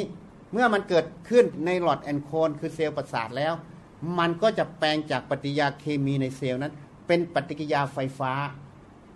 เนี่ยเหมือนไฟฟ้าเนี่ยพอปฏิกิยาไฟฟ้ามันก็จะเข้าไปตามเส้นประสาทตา แล้วเข้าไปสู่สมอง พอเข้าไปสู่สมองมันก็จะไปพอตเหมือนเอ็กซเรย์คอมพิวเตอร์น่ะมันเคยเห็นไหมเอ็กซเรย์คอมพิวเตอร์มันจะเป็นรูป plot plot เพราะว่าแต่ละคลื่นความเข้มข้นของแต่ละอย่าง มันก็จะเกิดความแตกต่างระหว่าง แต่ละจุด มันก็เลยพอดเป็นภาพไง เพราะนั้นอาตมาจึงบอกว่า โยมไม่เคยเห็นอาตมา เพราะอะไรที่โยมเห็นทั้งหมดเนี่ย คือหนึ่งตามันเห็นแสง จริงไหมสองภาพที่อยู่ในใจโยมเนี่ย โยมก็ไม่ได้เห็นแสงด้วย เพราะภาพนั้น เป็นขบวนการปฏิกิริยาของไฟฟ้าที่ผ่านเส้นประสาทตาเข้าไป ถูกไหมเพราะแสงมันมาจบแค่เซลล์ประสาทตาแล้วมันก็จะเปลี่ยนเป็นพลังงานเคมีอะพลังงานเคมีก็จะมาเปลี่ยนเป็นพลังงานไฟฟ้าวิ่งไปตามเส้นประสาทตาเห็นไหมเพราะนั้นโยมจะเห็นอะในเวลาทำคอมพิวเตอร์ในอะไรกล้องวงจรปิดมันเลียนแบบเดียวกันหมด เพราะนั้นภาพสุดท้ายที่ไปในสมองก็ไม่ใช่แสงที่เห็นด้วย มันเป็นไฟฟ้าที่เข้าไปสู่สมองส่วน occipital lobe ไปสร้างภาพในนั้นพระพุทธเจ้าตรัสไว้ถูกรูปที่เธอเห็น เธอก็ไม่ได้เห็น เธอก็ไม่เคยเห็น แม้แต่รูปที่เธอเห็นปัจจุบัน เธอก็ไม่ได้เห็น ที่โยมเห็นอาตมาเนี่ยไม่ได้เห็นอาตมานะโยมเห็นภาพขบวนการสุดท้ายที่มันไปรวมกันอยู่นี่แล้ว เข้าใจยัง เพราะฉะนั้นในภาพนี้จะเป็นตัวตนเป็นอนามาจริงไหม ไม่จริง มันเป็นภาพเสมือนภายนอก เหมือนภาพที่อยู่จอมอนิเตอร์กล้องวงจรปิด อย่างโจรอะ มันกำลังงัดรถเราอยู่เราเห็นอยู่เนี่ย เห็นในจอเนี่ย โจรไม่มีอยู่ในจอนะมันเป็นภาพเสมือนข้างนอก แต่โจรมันอยู่ข้างนอก เข้าใจไหมพอภาพเสมือนนี้จำไว้เนี่ย มันก็เหมือนคอมพิวเตอร์โยมทำไง save ไว้ save เอาไว้แต่ละภาพ save save save save save ถูกไหมใช่ไหม นี่แหละคือสัญญาไงพอ save เมื่อไหร่ก็เป็นสัญญาภาพตัวนั้น เป็นภาพเสมือนอยู่ในใจหมด พอเสียงก็เหมือนกัน เสียงก็เป็นคลื่นเสียงมากระทบ เนี่ยเขาเรียกว่าเยื่อหูเนี่ยเขาเรียก tympanic membrane ภาษาแพทย์หน่อยนะ เนี่ยกระทบแล้วมันก็จะไปกระทบกับกระดูกค้อนทั่งโกลนพอกระดูกค้อนทั่งโกลนเป็นเรื่องเขาเรียกว่า mechanic ใช่ไหมกระทบไปแล้ว มันก็จะไปตัวไอเซลล์ประสาทหูอีก เปลี่ยนเป็นพลังงานไฟฟ้าเข้าตามเส้นประสาทหูเข้าไปในสมองอีก ไปแปลภาพอีกนะ ทีนี้ภาพนี้เป็นภาพเสียง แล้วก็จะจำลักษณะเสียงสูงต่ำอย่างนี้ แล้วก็สมมุติว่าชี สมมุติว่าพ่อสมมุติว่าแม่เสียงขึ้นอย่างนี้เข้าไป มันก็จะจำลักษณะขึ้นของเสียงภาพของเสียงตัวนั้นอะ มันก็จะรู้ว่าเสมือนว่าอันเนี้ยเสียงของคนนี้เสียงของชีเสียงของพ่อเสียงของแม่ อันเนี้ยเป็นสัญญาหมดไง เข้าใจยัง ทีนี้เวลาโยมได้ยินเสียงพ่อขึ้นมาปับ๊บสิ่งที่โยมเคยได้ยินก่อนหน้านี้แล้วเขาบอกว่านี่คือพ่อนะ มันก็จะเอาภาพตัวเนี้ย มาเทียบกับภาพเสียงที่เราได้ยิน พอได้ยินปับ๊บมันก็จะรู้ว่าเสียงเนี่ยคือเสียงพ่อ เข้าใจไหมเพราะมันตรงกัน เหมือนเราตรวจคนเนี้ยเป็นลูกของคนนี้ไหมก็ตรวจพ่อแม่แต่ตรวจลูกมันซะดีเนมันตรงกันไง ก็เหมือนกัน อันนี้มันก็เทียบกันอัตโนมัติพอเทียบอัตโนมัติมันก็รู้เลยว่า อันเนี้ยคือเสียงพ่อเรา อันนี้เขาเลยเรียกสัญญาทำหน้าที่จำได้ แล้วก็หมายรู้ เข้าใจยังหมายรู้ นี่ภาษาเขาบัญญัติไว้ว่า สัญญาไปว่าจำได้ แล้วก็หมายรู้ หมายอะไร ก็หมายเสียงเราจำเสียงพ่อเราไว้แล้วใช่ไหมอะแต่เสียงที่จำนี้ไม่ใช่เสียงพ่อนะเป็นภาพเสมือนเสียงอยู่ในหัวเราจากกระแสประสาทแล้ว เข้าใจยัง เพราะนั้นพระเจ้าบอกเป็นอนัตตาหมดไง จริงไหมอะไม่ใช่ตัวตนเลยอะ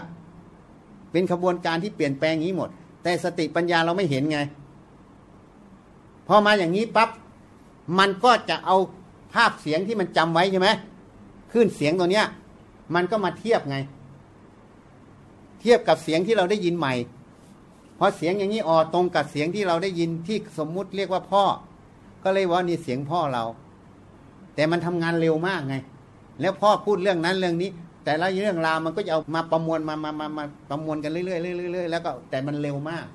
มันเร็วเป็นเสี้ยวๆวินาทีน่ะใช่สัญญาแปลว่าจำได้หมายรู้ เมื่อเรารู้ขึ้นมามันจะจำพอจำมันจะเป็นข้อมูลในการที่จะไปหมายรู้อันใหม่ พอรู้อันใหม่ขึ้นมา มันก็จะมาเทียบกับสัญญาเก่าที่เคยจำสัญญาเก่าจึงเป็นตัวหมายให้รู้ว่า ที่รู้ตรงนั้นอะ มันคืออะไร คือเสียงพ่อเสียงแม่ฮะเราบันทึกไว้ในใจเรานั่นแหละเออ ในใจในสมองนั่นแหละสมองเป็นเครื่องมือของใจอีก มันบันทึกหมด ทีนี้พอมันบันทึกเสร็จแล้วทำไงอะ พอมันรู้ว่าเป็นเสียงพ่อนะ พ่อพูดอะไรยังไงอีก มันก็บันทึกอีกนะ พอบันทึกไอ้ที่เคยชอบใจก็บันทึกดีใจไว้อีกนะ พอดีใจก็บันทึกอีกนะ พอไม่พอใจก็บันทึกอีกนะ เพราะฉะนั้นบางคนเลยอะไร พอโตขึ้นมาบางทีก็โกรธพ่อโกรธแม่ไง เพราะไปจำในสิ่งที่คิดว่าพ่อแม่ทำร้ายเราไง มีไหมอะ เคยได้ยินข่าวไหมอะ นี่แหละมันทำงานหมดเลย ไม่ใช่พ่อแม่สัญญาทำงานแล้วเอาวิชาทำงานหมด หรืออย่างไงทีเนี้ยไม่มีใครพูดให้ฟังหรอกนะอันนี้มันของละเอียดขอขอวิสัชนาอีกเรื่องหนึ่งนะคะอืมเมื่อตอนต้นเนี่ยพระคุณเจ้าบอกว่า เป็นห่วงว่าศาสนาเราเนี่ยจะเสื่อมลงเอออันนี้ตอนนี้ในใน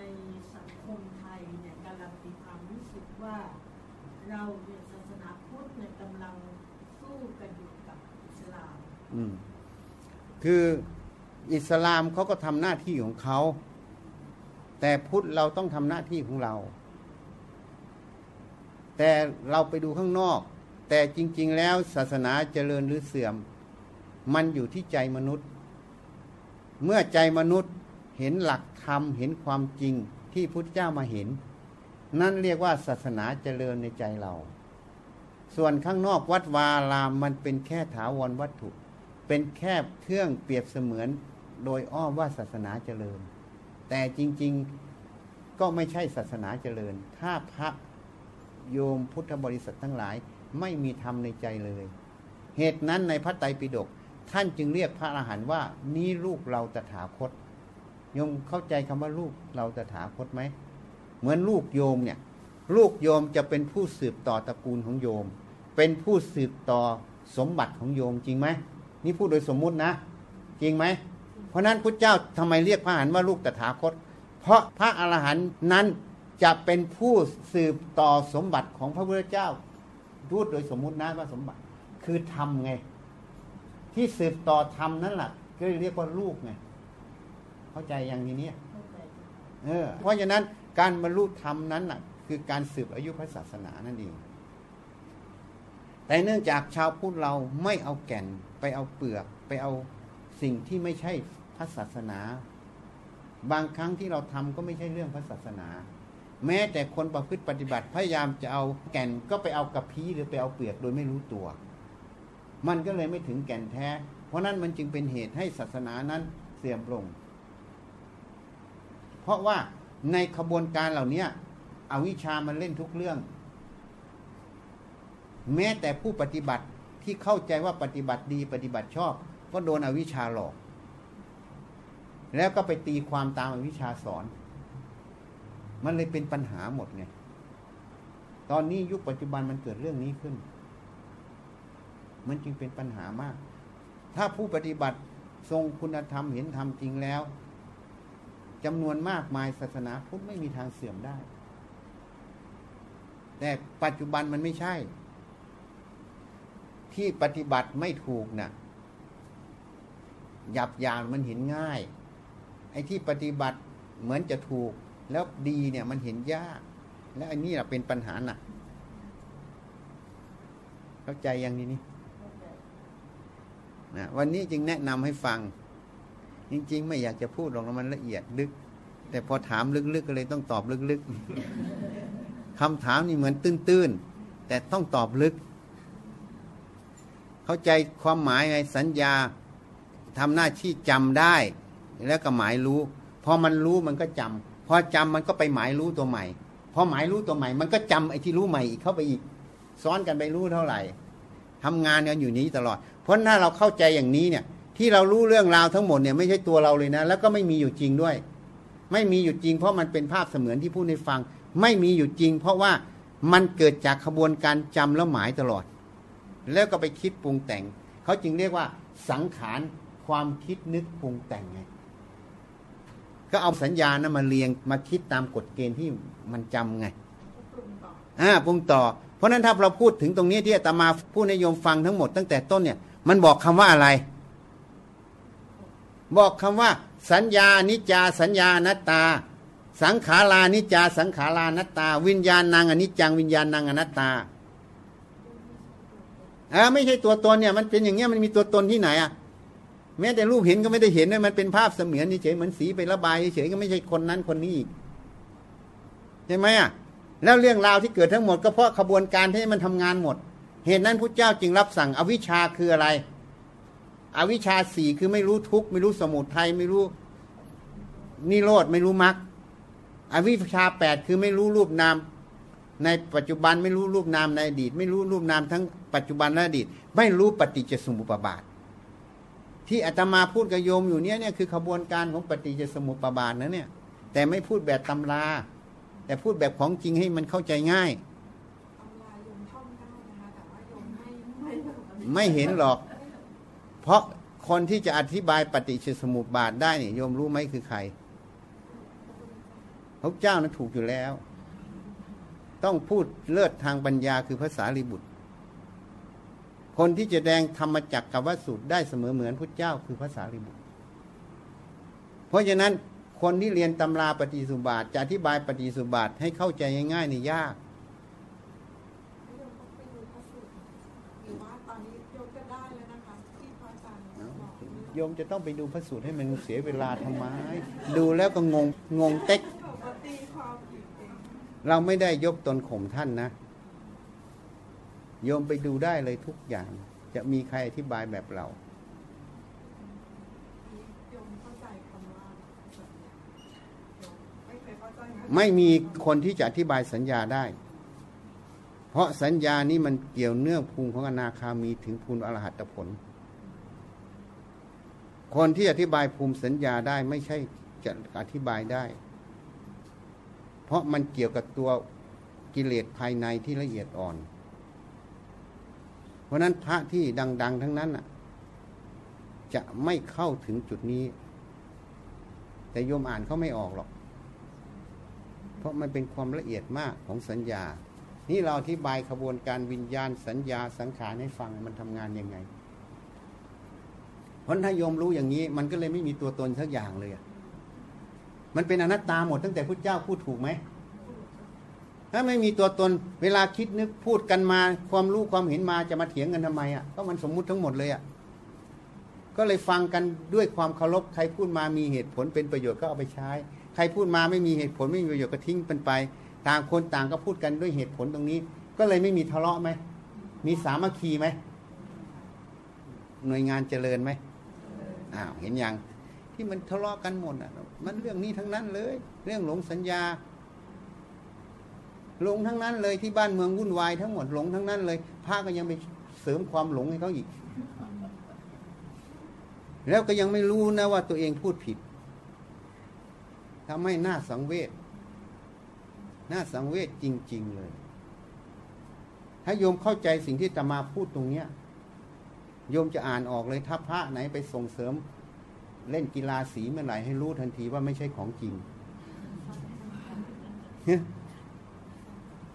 เพราะมันไม่มีอะไรสักอย่างเลยอะ่ะ จริงไหมอะเขาไม่เห็นแจ้งตรงนี้ต่างหากแล้วก็เลยอ้างว่าหวังดีต่อบ้านเมือง ตอนนี้ก็เลยทุบทั่วยากเพราะไม่ถึงทำไม่เอาทำไปใช้ พระบางทีไม่ทำหน้าที่พระไปทำหน้าที่คารวาสคารวาส ก็ไม่ทำหน้าที่คารวาสไปทำหน้าที่พระยังไปดูได้เลยในเฟซเยอะเลย มันเลยผิดหน้าที่เลยวุ่นวายที่เขาบอกว่าเออเนี่ยก็ถ้าสมมติว่าเราสามารถที่จะบอกให้ผู้อื่นแบบอยู่ในธรรมหรือว่าธรรมะการให้ธรรมะเลิกว่าธรรมทั้งปวงแล้วทุกคนก็พยายามให้ธรรมะแม้กระทั่งโยมด้วยนะคะคือว่าเหมือนว่าแบบโย มนึกถึงอะไรโยมเข้าใจอะไรโยมก็จะคือโยมต้องเข้าใจอย่างนี้นะ เอาแค่หลวงปู่มั่นยกตัวอย่างให้ฟัง ในมุตโตไทยเนี่ยหลวงปู่มั่นบอกว่าฝึกตนดีแล้วค่อยฝึกผู้อื่น ขึ้นชื่อว่าเดิมตามรอยพุทธเจ้า เอาพุทธเจ้าเป็นตัวอย่างย่าครูบาอาจารย์เลย พระพุทธเจ้าตรัสรู้แล้วค่อยสอนหรือสอนก่อนตรัสรู้จบยัง ทำไมต้องตรงนี้รู้ไหม ตัวผิดพลาดนั่นแหละเป็นปัญหาใหญ่ที่สุดที่แก้ไม่ได้ เราไม่อยากพูดเพราะพูดแล้วจะกระทบญาติโยมบางคน เพราะญาติโยมก็มีครูอาจารย์คนของกูตลอด ก็มีอันนี้อาจารย์กูอันนี้อาจารย์กูมีอาจารย์กูแต่ไม่เคารพธรรมพอมีอาจารย์กูจะไม่เห็นเลยพอพูดไปแล้วเดี๋ยวจะขัดเคืองอาตมา หาว่า เอาอาจารย์กูมาวิจารณ์นะแต่เราไม่ได้วิจารณ์อาจารย์ใครเลยนะ เราวิจารณ์ลักษณะของธรรมะ ว่าลักษณะธรรมะนั้นเป็นอย่างไร ลักษณะของอาธรรมเป็นอย่างไร ก็คือลักษณะของวิชากับวิชาเป็นยังไง พระพุทธเจ้าก็พูดในพระสูตรต้องมีชื่อบุคคลชื่อนั้นชื่อนี้ เข้าใจไหมเออแต่จริง ๆ แล้วไม่มีเจตนาที่จะไปว่าใครเพ ราะคนมันไม่มี คนไม่มีจะไปว่าใครอะครูบาอาจารย์ก็ไม่มีเป็นสิ่งสมมุติหมดในใจ เหตุนั้นอาตมาจึงบอก เวลาโยมดูฟุตบอลอะลิเวอร์พูลมันแข่งกับแมนเชสเตอร์เนี่ย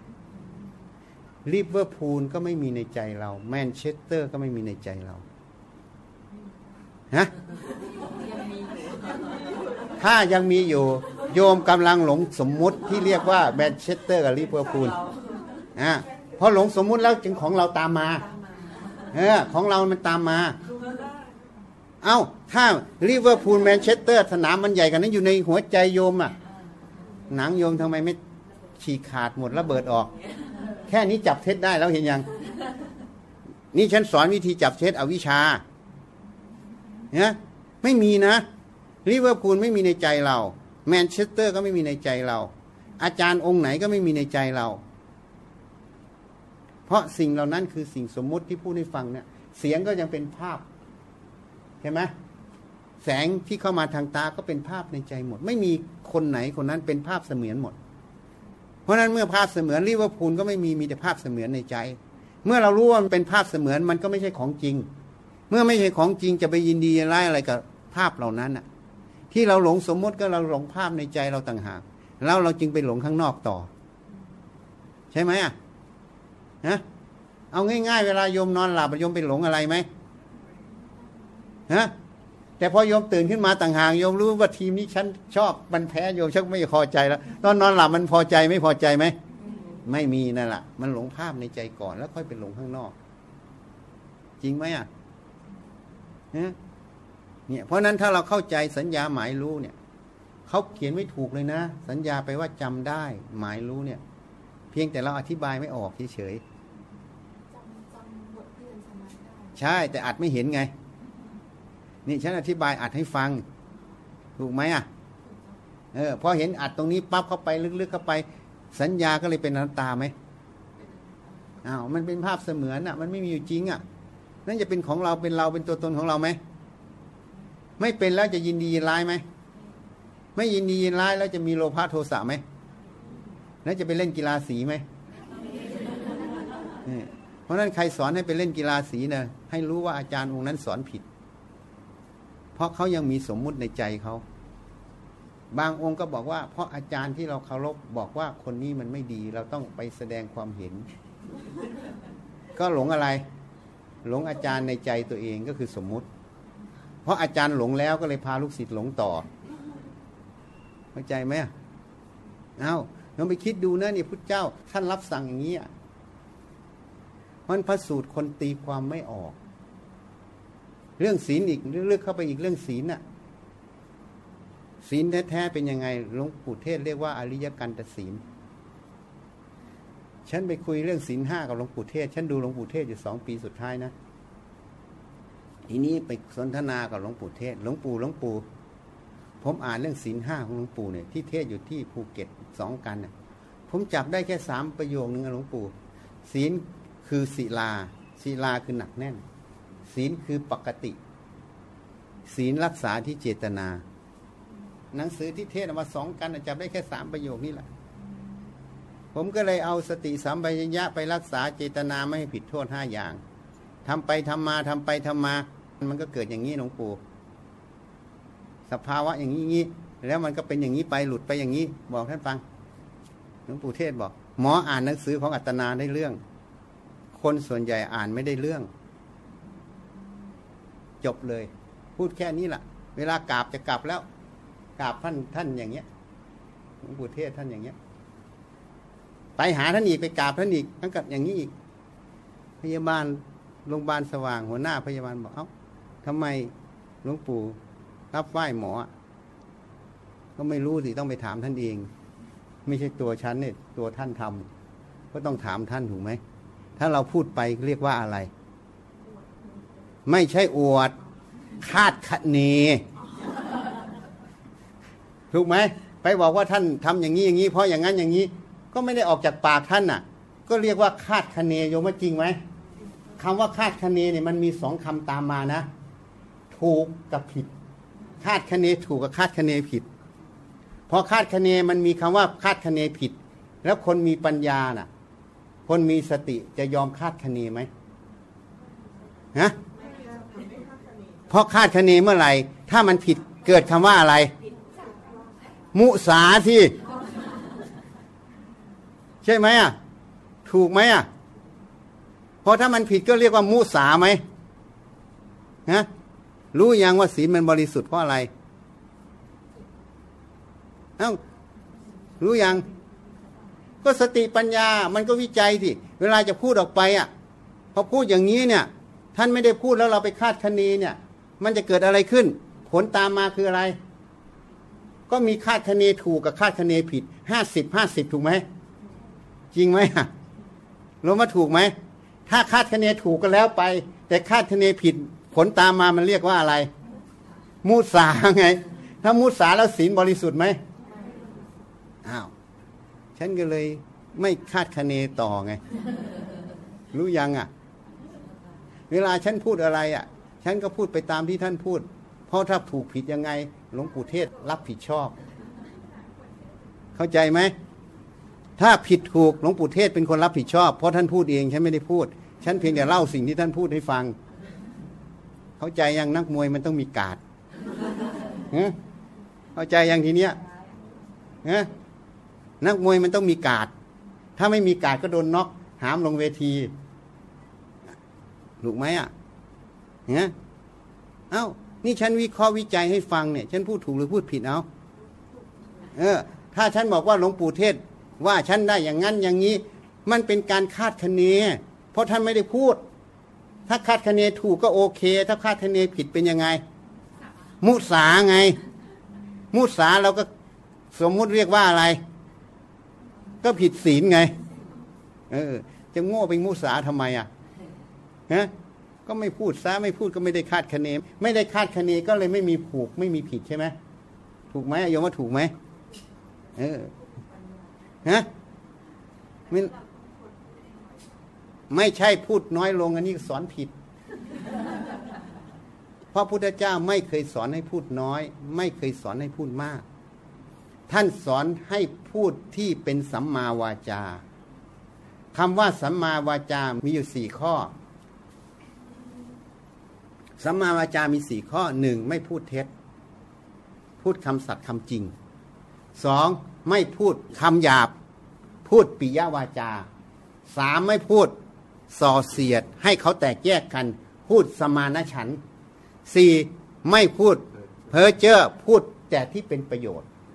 แต่ทีนี้ตัวนี้เนี่ยมันละเอียดไงสี่ข้อเนี้ยคนที่จะรักษาได้บริสุทธิ์มีอยู่คนเดียวนะอะไรนะ พระอรหันต์พระรูปเจ้าได้อยู่แล้ว ถ้าสุดยอดแล้วต้องพุทธเจ้าเพราะคำพูดพุทธเจ้านี่แหลมคมมาก รัดกุมมาก ถ้าโยมได้ฟังพุทธเจ้า แนะนำแล้วก็จะรู้ว่าแหลมคมมากอ่าทีนี้ไม่พูดเท็จเนี่ย บัญญัติเขาไปบัญญัติว่า ไม่มีเจตนาจะโกหก ถูกไหมคำว่าพูดเท็จเนี่ยเขาบอกว่าหนึ่งต้องมีเจตนาโกหกก่อนสองรู้ว่าตัวเองจะโกหกสามก็พูดโกหกไป ก็เลยบอกว่าพูดผิดศีลข้อนี้ อันนี้อย่างหยาบนะ รู้จักอย่างหยาบไหม แต่ตำราเขียนไว้อย่างนี้ แต่ฉันจะพูดให้ฟังอย่างเมื่อกี้เนี่ย ถ้าเราไปคาดคะเนเนี่ย ไปคาดคะเนแล้วมันไม่ตรงอะไอ้ที่ตรงไม่เป็นไร ถ้าไม่ตรงก็เรียกว่าอะไร พูดเท็จ พูดเท็จกับมุสาไหมล่ะ แต่ไม่มีเจตนามุสา แต่ความอ่อนด้อยของสติปัญญา อ่าเพราะนั้นมุสาตัวเนี้ยศีลผิดข้อเนี้ยมันจึงเป็นความละเอียดของสติปัญญาอีกขั้นหนึ่งเข้าใจยัง เพราะนั้นความบริสุทธิ์ของศีลตัวเนี้ย พระโสดากับพระอรหันต์ไม่เท่ากัน ในข้อมุสาเนี่ย เข้าใจยังนี่มันมีความละเอียดอีกไอ้ตำราเขาเขียนไว้ยังไงก็เขียนไปเถอะ แต่ฉันพูดไปตามหลักความจริง ถ้าฉันตำรามาก เดี๋ยวมันครอบงำฉัน ฉันจะพูดไม่เป็นอ้าวยอมไปคิดดูนะตำราเขาเขียนอย่างที่ฉันพูดไว้เนี่ย แต่กรณีหลังที่ฉันพูดเนี่ยเขาไม่ได้เขียน เพราะมันเป็นความละเอียดของจิต จริงไหมยมไปพิจารณาจริงไหมเนี่ย ถ้าเราคาดคะเนออกไปคำว่าคาดคะเนเนี่ย มันมีถูกกับผิดห้าสิบห้าสิบถูกห้าสิบผิดห้าสิบจริงไหมถ้าถูกก็ไม่มีปัญหา ถ้าผิดอะ มันก็มุสาในตัวมันอะเท็จอะพอเท็จแล้วมันก็จะมีผลตามมาอีกนะทำให้คนอื่นเข้าใจผิดอีก ถูกไหม แล้วจะมีผลตามมาเป็นสายอะก็เลยเปล่าประโยชน์อีกเป็นโทษอีกนะ ตามเป็นสาย เพราะฉะนั้นมันมีความละเอียดของศีลเนี่ยยังถ้าเอาตามขั้นตอนคนเลยไปถือบัญญัติพอถือบัญญัติว่าอะไร เนี่ย ฉันไม่ได้มีเจตนาโกหก ฉันก็ไม่ได้ตั้งใจโกหก ฉันก็ไม่ได้พูดออกไปโกหก แต่ฉันคาดคะเนไง เขาไม่เห็นตรงนี้ไง การที่ไม่เห็นนั่นแหละคือ ปัญญาไม่ถึง เพราะนั้นศีลจะบริสุทธิ์เพราะอะไร เออ เพราะปัญญา แต่ปัญญาเกิดไม่ได้ เพราะอะไร ไม่ใช่ไม่มีตัวสติ ถ้าสติไม่ระลึกขึ้นมา มันจะรู้ไม่พูดอะไร ไม่พูดอะไร อ่า สติต้องมีตัวปัญญาจึงจะตามมา ถ้าสติไม่มีปัญญาไม่มี ถูกไหมอะ ทีนี้เพ้อเจอเหมือนกัน เพอเจอเนี่ย เอาง่ายๆเนี่ยพวกโยมมาที่นี่เนี่ย ฉันพูดไปเนี่ยเป็นประโยชน์ต่อพวกโยมทุกคนเลย ถ้าไม่เอาไปทำเนี่ยเดินออกจากนี้ตายทุกคนเลยอย่างเงี้ยเอออันนี้ยกตัวอย่างนะ แต่ฉันพูดไปแล้วเนี่ย มันมีประโยชน์ถึงขั้นนี้ แต่โยมไม่ฟังสักคนน่ะ โยมไม่ฟังสักคนนี่คำพูดฉันเนี่ย ประโยชน์ถึงขั้นนี้ เรียกว่าอะไร เพอเจอมันไม่มีประโยชน์ ขนาดเป็นประโยชน์ขนาดนั้นน่ะ แต่โยมไม่ฟังสักคนน่ะคำพูดฉันนี่เรียกว่าอะไรเพอเจอ คนส่วนใหญ่ไปถือว่าโอ้กูพูดดีกูแนะนำมึงกูเป็นอย่างนั้นมึงหวังดีดอกมึงอันนั้นแหละมันเพ้อเจ้อไม่รู้ตัว แต่เพ้อเจ้อที่มันละเอียดเข้าไปอีก เหมือนเท็จอย่างเมื่อกี้เนี่ย เข้าใจยัง คนนึกว่าเพ้อเจ้อพูดเล่นพูดหัวกันน่ะ ไอ้พูดเล่นพูดหัวน่ะมันไม่ต้องพูดถึงใครก็รู้อยู่แล้ว มันเพ้อเจ้อถูกไหมอะเนี่ยอ้าวอ้าวภูมิปัญญาไง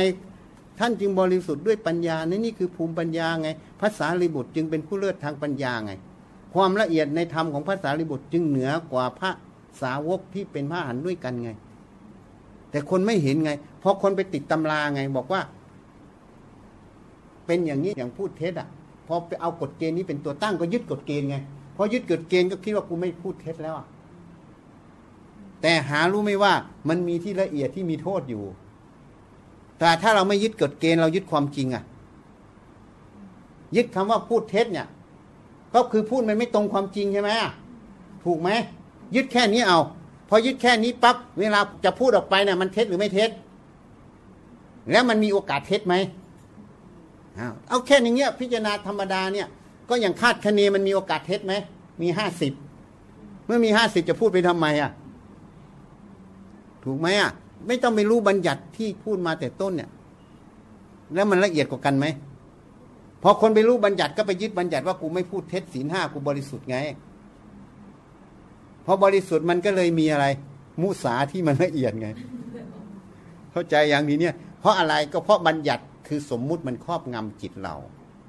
เนี่ยมันครอบงำอีกนะ ให้จิตไม่ละเอียดขึ้น เพราะบัญญัติพวกนี้เป็นสมมุติไหมเพราะเรารู้บัญญัติก็คือรู้ทางหูใช่ไหมก็เลยจำใช่ไหมจำก็เลยมาหมายรู้อีกใช่ไหมก็ที่กระบวนการเดิมแต่ก่อนมันมีไหมไม่มี เพราะนั้นสิ่งที่ไม่มีก็ไม่มีอยู่จริงอะ่ะมันมีทีหลังก็ไม่ใช่ตัวตนของเรา ถ้าเป็นตัวตนเราจริงมันต้องมีตั้งแต่ต้นจนจบใช่ไหมมันมามีทีหลังแล้วมันจะเป็นตัวเราจริงไหมเพื่อไม่ใช่ตัวเราเราจะยึดสัญญาสังขารวิญญาณเป็นตัวเราได้ไหมไม่ได้ไอ้ก็จบแล้วเห็นไหมง่ายๆเห็นไหมปฏิบัติธรรม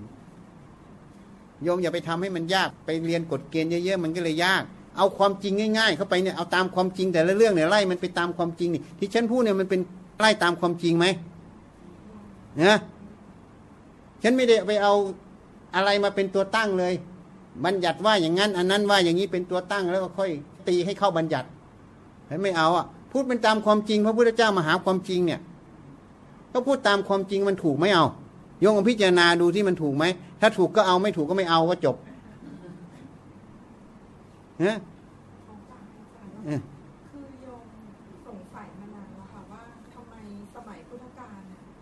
สาวกของพระพุทธเจ้าอะทำไมถึงแบบได้ฟังธรรมแค่นิดเดียว ประโยคเดียว ถึงบรรลุธรรมพัดบรรลุธรรมเพราะว่าผู้แสดงนั้นแสดงธรรมที่ถูกต้อง แต่ยุคปัจจุบันแม้แต่ผู้ที่เราคิดว่าเป็นพระอรหันต์ก็แสดงธรรมไม่ถูกต้อง เอาเอาง่ายๆ แค่มุสาเนี่ยมันมีความละเอียดต่างกันไหมพอเราไปยึดบัญญัติอะ เราก็เลยได้มุสาอย่างหยาบไง รักษาศีลได้อย่างหยาบ แต่ยังละเอียดรักษาไม่ได้ไง เพราะการที่จิตดวงนั้นอะไม่มีปัญญาแทงตลอดธรรมอะเมื่อแทงไม่ตลอดก็สอนทำตามความคิดความเห็นความยึดถือมา กฎเกณฑ์ที่ตัวเองเรียนรู้ มันต่างจากพุทธเจ้า เพราะพุทธเจ้าไม่เคยยึดสิ่งเหล่านี้เลย ท่านพูดทุกอย่างเอาความจริงเป็นที่ตั้งหมด พูดตามหลักความจริง เมื่อพูดตามหลักความจริงสาวกที่ต้องการหาความจริง ก็อยากได้ความจริง จิตใจสติสมาธิปัญญาก็จ่อฟังจ่อฟังเพื่อเอาความจริงพอความจริงให้ปั้งเดียวนะความจริงกับที่มันต้องการอยู่แล้วมันก็รับกันปึ้งมันก็บรรลุธรรมเลยอะแต่ยุคปัจจุบันคนที่อยากได้ความจริงก็จ่อจ่อความจริง อาจารย์สอนก็จริงทั้งเท็จเข้าไปพอจริงเท็จมันก็รับเท็จเข้าไปปั้งมันจะหลุดพ้นไหมเบอร์เข้าใจยัง มันจึงเป็นเหตุให้ยุคปัจจุบันเนี้ยบรรลุธรรมยาก นี่ข้อที่หนึ่งข้อที่สองในสมัยพุทธกาลนั้น การแสดงธรรมไม่ใช่แสดงแค่อัดธรรมที่ถูกต้อง แต่พุทธเจ้าเมื่อแสดงธรรมได้ท่านแผ่พุทธานุภาพคุมจิตหมด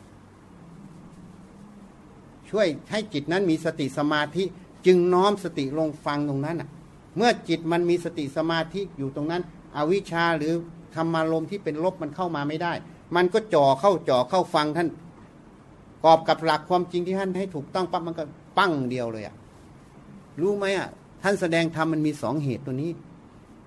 เดี๋ยวจะเอารูปให้ดูเป็นตัวอย่าง มีหลักฐานมีพยานหมดอะไม่ได้พูดพ่อยๆนะ ถ้าพูดพ่อยๆกับมูสาอีกเนี่ยสมมติท่านบอกว่ารู้ก็สักแต่ว่ารู้เห็นก็สักแต่ว่าเห็นใช่ อันนี้แหละทำให้ตกม้าตายกันเยอะพูดแบบสมมุติโลกนะ จริง ๆ ไม่ได้ตกม้าเพราะไม่ได้ขึ้นม้าพูดแบบสมนวนสมมุติเฉยๆพอเราไปเรียนบัญญัติเนี่ย เราพยายามเอาบัญญัติมาเป็นตัวตั้งในการปฏิบัติ พอเราบัญญัติมาเป็นตัวตั้งในการปฏิบัติ มันก็เลยทำให้เราหลงบัญญัติ มันเลยทำให้การปฏิบัตินั้น มันไม่บรรลุผลตามที่เราปรารถนา พอรู้สักแต่ว่ารู้ คนก็เลยพยายามรู้อะไร ก็พยายามสักแต่ว่ารู้ ทิ้งหมดเลย เข้าใจไหมอะมันก็เลยอย่างที่อาตมาบอกโยมเมื่อกี้เนี่ย ต้นชั่วโมงอะพยายามจะไปทำลายความมืด ไปลบความมืด เข้าใจยัง พอพยายามรู้สักแล้วรู้ก็เลยพยายามสลัดทิ้ง พื่อจะทำลายความมืด เพื่อจะได้หลุดพ้นไงแต่เขาไม่เห็นว่าสิ่งที่เขาพยายามเพื่อหลุดพ้นนั่นอะ มันจึงเป็นตัณหาอยู่ มันยังเป็นความหลงอยู่ เพราะความมืดมันละไม่ได้ มันไม่ใช่วิธีอย่างนั้น เพราะฉะนั้นคำว่ารู้สักแต่ว่ารู้เนี่ยมันคือผล เพราะฉะนั้นอาตมาจึงบอก ใครไปสอนปล่อยวางก็ผิด บอกให้ปล่อยวางเนี่ยผิด ว่าละนันทิละความคูณ ผิดหมด เพราะอะไรอะ เพราะสิ่งที่เราพูดมันคือตัวผลโยมมีลูกไหมอะไม่ยังไม่แต่งงานหรือแต่งอ่าไม่มีลูกเอง คนที่มีลูกเนี่ย ถ้าไม่นอนกับสามีจะมีลูกไหมเอาไม่ได้พูดคำหยาบนะเอาบอกว่าฉันไม่นอนแต่ทำทำไอ้แหลกหลอดแก้ว ถ้าไม่ทำจะมีลูกไหมไม่มีนั่นคือเหตุ ถูกไหม ทุกอย่างต้องมีเหตุกับผลโยมจำไว้นะ มันจะไม่ลอยมากลางอากาศโดยไม่มีเหตุนะเพราะฉะนั้นคำว่ารู้สักแต่ว่ารู้เนี่ยเหมือนสิ่งที่มันลอยมาในอวกาศอะ มันเป็นผลมันไม่มีเหตุ เพราะนั้นรู้สักว่ารู้เนี่ยมันเป็นผล ปล่อยวางมันก็เป็นผล แต่ก่อนจะถึงขั้นตอนนั้นมันต้องมีเหตุที่จะให้ปล่อยวางและให้รู้สักแต่ว่ารู้ เพราะนั้นเรามีหน้าที่อย่างเดียว มีหน้าที่ทำเหตุให้ถึงพร้อม ผลไม่ต้องไปอยากได้มันมาเอง จริงไหมอะเอาง่ายๆฉันยกตัวอย่างเวลาเราปลูกต้นมะม่วงอะ เราก็มีหน้าที่เตรียมดินใช่ไหมให้ปุ๋ยรดน้ำทุกอย่างให้สมบูรณ์รักษาศัตรูพืชทั้งหลาย เตรียมได้ถูกต้องทุกอย่าง ต้องบอกไหมว่าผลให้มันโตพอถึงการเวลามันก็ออกดอก ออกดอกมันก็ติดผล ติดผลแล้วมันก็สุกมันก็หล่น ใช่ไหม แต่ที่มันออกดอกติดผลแล้วมันหล่นเพราะอะไร เพราะเหตุที่เรารักษาต้นมันอะตั้งแต่ให้ปุ๋ยให้น้ำพรวนดิน รักษาศัตรูพืชอะไรทุกอย่าง เนี่ยตัวเนี้ยเป็นเหตุไง ส่วนมะม่วงมันหล่นมานะมันเป็นผล แต่โยมกำลังเอาผลมะม่วงหล่นเนี่ยเป็นเป็นตัวตั้ง แต่โยมไม่ทำเหตุ เพราะนั้นคำว่าปล่อยวางคำว่ารู้สัตว์แต่ว่ารู้นี่คือตัวผล ที่พระพายะสำเร็จเพราะว่า พอบอกว่ารู้สัตว์แต่ว่ารู้ ท่านยังลงไปตัวเหตุต่างหากอย่างตัวเหตุก็อย่างที่ฉันพูดให้โยมฟังเมื่อกี้ตั้งแต่แรกอะ มันจึงเห็นสมมุติหมดไงไอดอลหนูเลยนะฮะเพราะว่าไอดอลหนูเลยถูกไงพระพายะถูกไง แต่ท่านยังลงถึงเหตุไงโยมจะรู้ได้ยังไงอะโยมจะเอาแต่ผลมาพูดอะโยมอยากได้เร็ว อยากอยากบรรลุธรรมเร็วโยมก็เอาเร็วอย่างเดียว เอาง่ายๆนะโยมไม่มีบันไดขึ้นมาชั้นเนี้ยโยมจะขึ้นยังไงกระโดดขึ้นมาเดี๋ยวหลบตัวหักตาย ก็ต้องเดินทีละขั้นทีละขั้นเดี๋ยวมันก็ถึงตรงนี้ใช่ไหมนั่นแหละคือเหตุ เข้าใจยังเมื่อโยมพิจารณาเนี่ย อย่างที่อาตมาพูดให้ฟังเนี่ย พอโยมเห็นว่าเนี่ย เอาแค่มุสาก็ได้พราะคาดคะเนนะมันมีถูกกับผิดห้าสิบห้าสิบพออย่างนี้ปั๊บโยมรู้เรื่องนี้ขึ้นมาว่าท่าน เป็นอย่างนี้ขึ้นมาโยมรู้ปั๊บโยมเห็นเหตุเห็นผลโยมจะคาดคะเนไหมเมื่อไม่คาดคะเนไอความรู้นั่นก็คืออะไร สักแต่ว่ารู้ สักแต่ว่ารู้เป็นผลจากอะไร อยากเราเห็นเหตุเห็นผลตรงนั้น เราเลยไม่คาดคะเนต่อมันก็เลยสักแต่ว่ารู้ไงนี่คือเหตุไงเหตุคือสติปัญญา มันวิจัยความรู้นั้นจนท่องแท้ มันเห็นความจริงตรงนั้น ถูกไหมอะ มันเห็นว่าถ้าคาดคะเนไปก็มีห้าสิบห้าสิบถูกกับผิดใช่ไหมคนมีปัญญาเขาจะไปคาดคะเนให้โง่ไหมอะ ความรู้ตรงนั้นก็เลยเป็นอะไร สักแต่ว่ารู้ไง เข้าใจอย่างทีเนี้ยนะส่วนใหญ่ก็เลยฉันบอกไง ชอบสอนไปลบความมืด เอาสวิงเอาตะกร้าไปตักความมืดให้มันหายไง เข้าใจอย่างทีเนี้ยไม่ยากนะ ปฏิบัติธรรมอะที่ยากเพราะว่าสอนให้มันยาก มันง่าย ๆ ตรงๆไปมาเลยอะพุทธเจ้าสอนตรงๆ นี่เราตรงไหมอะ ทีนี้มันจะมีปัญหาตรงนี้ เวลาเราไปเรียนรู้ในสำนักต่างๆ หรืออ่านหนังสือเองก็ตาม มันจะมีกฎเกณฑ์ที่เราคิดว่ามันถูก เราก็ยึดไว้ยึดไว้ยึดไว้ยึดไว้ยึดไว้ พอยึดไว้เนี่ย สติปัญญาเลยไม่เป็นอิสระ เพราะจะมีกฎนั้นข้อนั้นข้อนี้แล้วแต่อย่างนั้นอย่างนี้ เอาง่าย ๆ มีโยมรูปหนึ่งเป็นอาจารย์ที่มอขอก็ไปปฏิบัติธรรมที่วัดชั้นอะ ตื่นเช้าขึ้นมา พอสายๆแกทำอะไรแกก็ไปเดินจงกรมกลับไปกลับมาข้างกำแพงวัดอะพระเขาก็ทำก่อสร้างบ้างอะไรบ้างแกไม่ได้สนใจ แกก็มาให้คะแนนพระองค์นี้อาบัตพระองค์นั้นอาบัตพระองค์นี้อาบัตบินทบาทก็ไม่ไปกับพระ เสร็จแล้วพอพระบินทบาทมาก็มาฉัน ฉันเสร็จก็นอนอีกคเนกอยู่โซฟาในศาลา เพราะเขาเข้าใจว่าปฏิบัติธรรมต้องเดินจงกรมนั่งสมาธิอย่างเดียวไง ทำงานทำอะไรอาบัตหมดไงจริงๆการทำงานของพิสูจน์มันทำได้หรือไม่ได้จริง ๆคำถามเนี่ย ถ้าโยมฟังฉันตั้งแต่ต้นจนจบ ไม่ควรถามทำไมไม่ควรถามรู้ไหม เพราะว่ามันคือสมมุติ โยมเวลาจะล้างก้นโยมใช้มือหรือใช้เท้าอะ เวลาโยมหยิบอาหารกินโยมใช้มือหรือใช้เท้า นะเวลาโยมเขียนหนังสือโยมใช้มือหรือใช้เท้า แล้วมือมันทำหน้าที่ได้อย่างเดียวเลยเออ แล้วมันจะทำงานไม่ได้เหรอมือ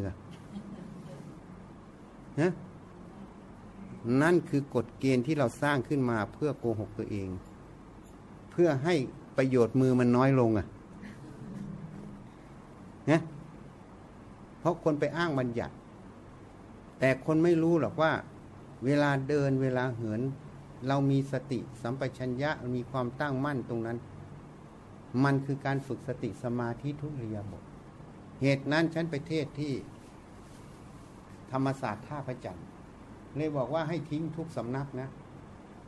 ที่ทิ้งทุกสำนักไม่ใช่สำนักเหล่านั้นไม่ดี แต่ที่ทิ้งทุกสำนักเพราะมันมีเหตุ ให้จับคำเดียวนะ คำว่าสติแปลว่าความระลึก จริงไหมสติแปลว่าระลึกไหมอ้าวเวลาโยมเดินโยมก็ระลึกสีเวลาโยมล้างก้นโยมก็ระลึกสีเวลาโยมแปรงฟันโยมก็ระลึกสีเวลาหยิบอาหารเข้าปากก็ระลึกสีเวลาขับรถก็ระลึกสีอย่าไปบวกกับเขาถูกไหมอะ เวลาอ่านหนังสือก็ระลึกตรงอ่านหนังสือ เวลาฟังก็ระลึกที่เนี้ย หูเนี่ย ถูกไหม โยมทำอิริยาบถตรงไหนโยมก็ระลึกตรงนั้นอะ ฝึกสติหรือไม่ฝึก เอาแล้วจะไปโง่ทำไมเดินกลับไปกลับมาอย่างเดียวอะเฮ้แล้วแล้วเลึกอย่างนี้ตั้งแต่ตื่นนอนลงนอนอุบัติเหตุก็น้อยความรอบครอบก็ดีทำไมไม่เอาอะนะที่ติดติดอะไร ก็ติดรูปแบบบัญญัติที่เขาพาทำไง โดยเราไม่แยบคายไง นี่ ถูกไหมโยมว่าฉันพูดถูกไหมเนี่ย เนี่ยเอา้า เวลาทำอะไรก็ลึกตรงนั้นก็จบเลยอะ่ะ เมื่อระลึกตรงนั้น มันต่อเนื่องตั้งมั่นตรงนั้นก็คือตัวสมาธิมันเกิดนั่นเอง เมื่อระลึกแล้วสมาธิตั้งมั่นไม่หวั่นไหวในเรื่องนั้น มันก็หยิบเรื่องนั้นวิจัย เหมือนคาดคะเนอย่างที่ฉันพูดให้ฟังน่ะพอมันถามมาปั๊บมันก็ลึกที่เขาถามมาสิทีเนี้ยแล้วก็มาพิจารณากูจะพูดหรือไม่พูดวะ ถ้าพูดไปมันไม่ตรงที่ขั้นพูด มันก็คาดคะเนพอคาดคะเนมันก็มีถูกกับขีดห้าสิบห้าสิบแล้วจะโง่ไปคาดคะเนให้ติดลบทำไมอะ ถูกไหมนั่นอะ ก็การระลึกอยู่ในแต่ละขณะนั่นเองมันเป็นคุณหรือเป็นโทษ แล้วนั่นคือตัวอะไร ตัวองค์มรรคไม่รู้เหรอตัวองค์มรรคมันทำงาน ตัวสติสมาธิปัญญาณปัจจุบันนั่นแหละคือตัวองค์มรรคทำงาน ไม่รู้จักเลยองค์มรรคทำงานอะ ถ้าพูดเป็นภาษาบาลีหน่อยก็สัมมาทิฏฐิสัมมาสังกัปปะนี่ตัวปัญญา สัมมาวาจาสัมมากัมมันตะสัมมาชีวะนี่ตัวศีล สัมมาวายมะสัมมาสติสัมมาสมาธิตัวสมาธิ แต่สัมมาวาจาสัมมากัมมันตะสัมมาชีวะเนี่ย มันก็อาศัยตัวอะไร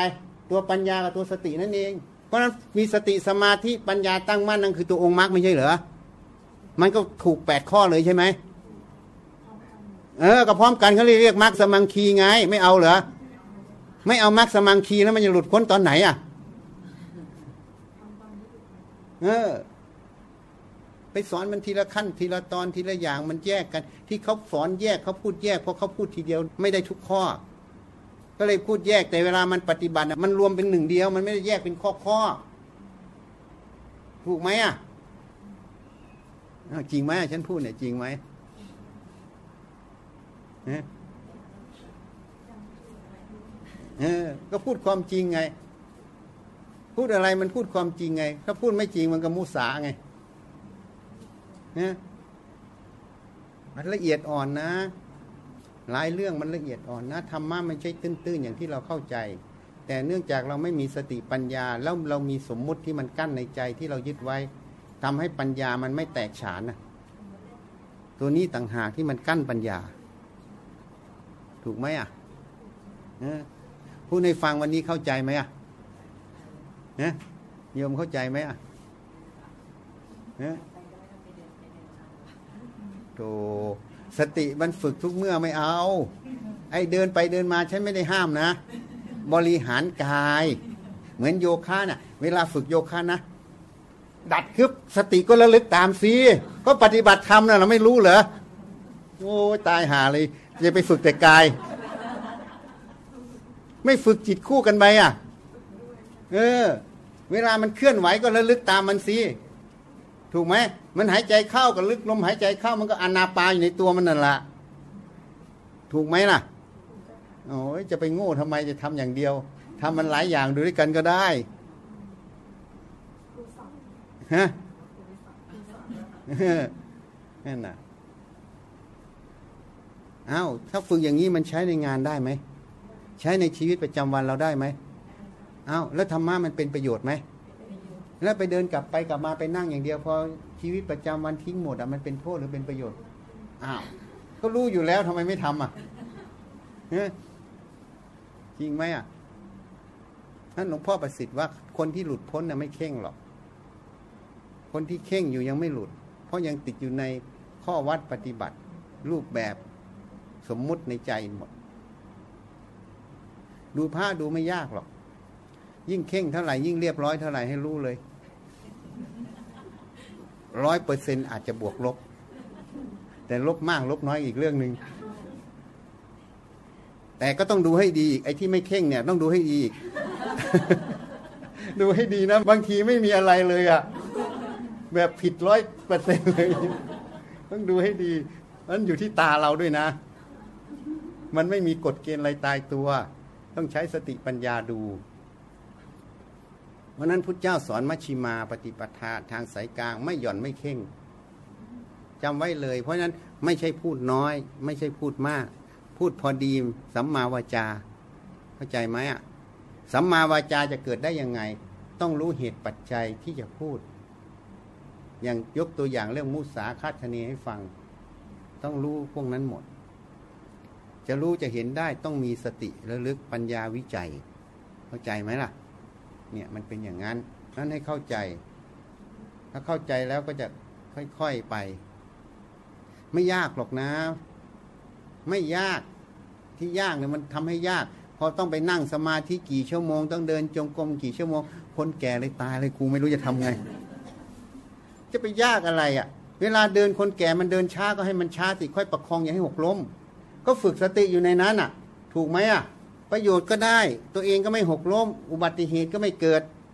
ของดีทุกอย่างทำไมไม่เอาอะ จริงไหมอะเออ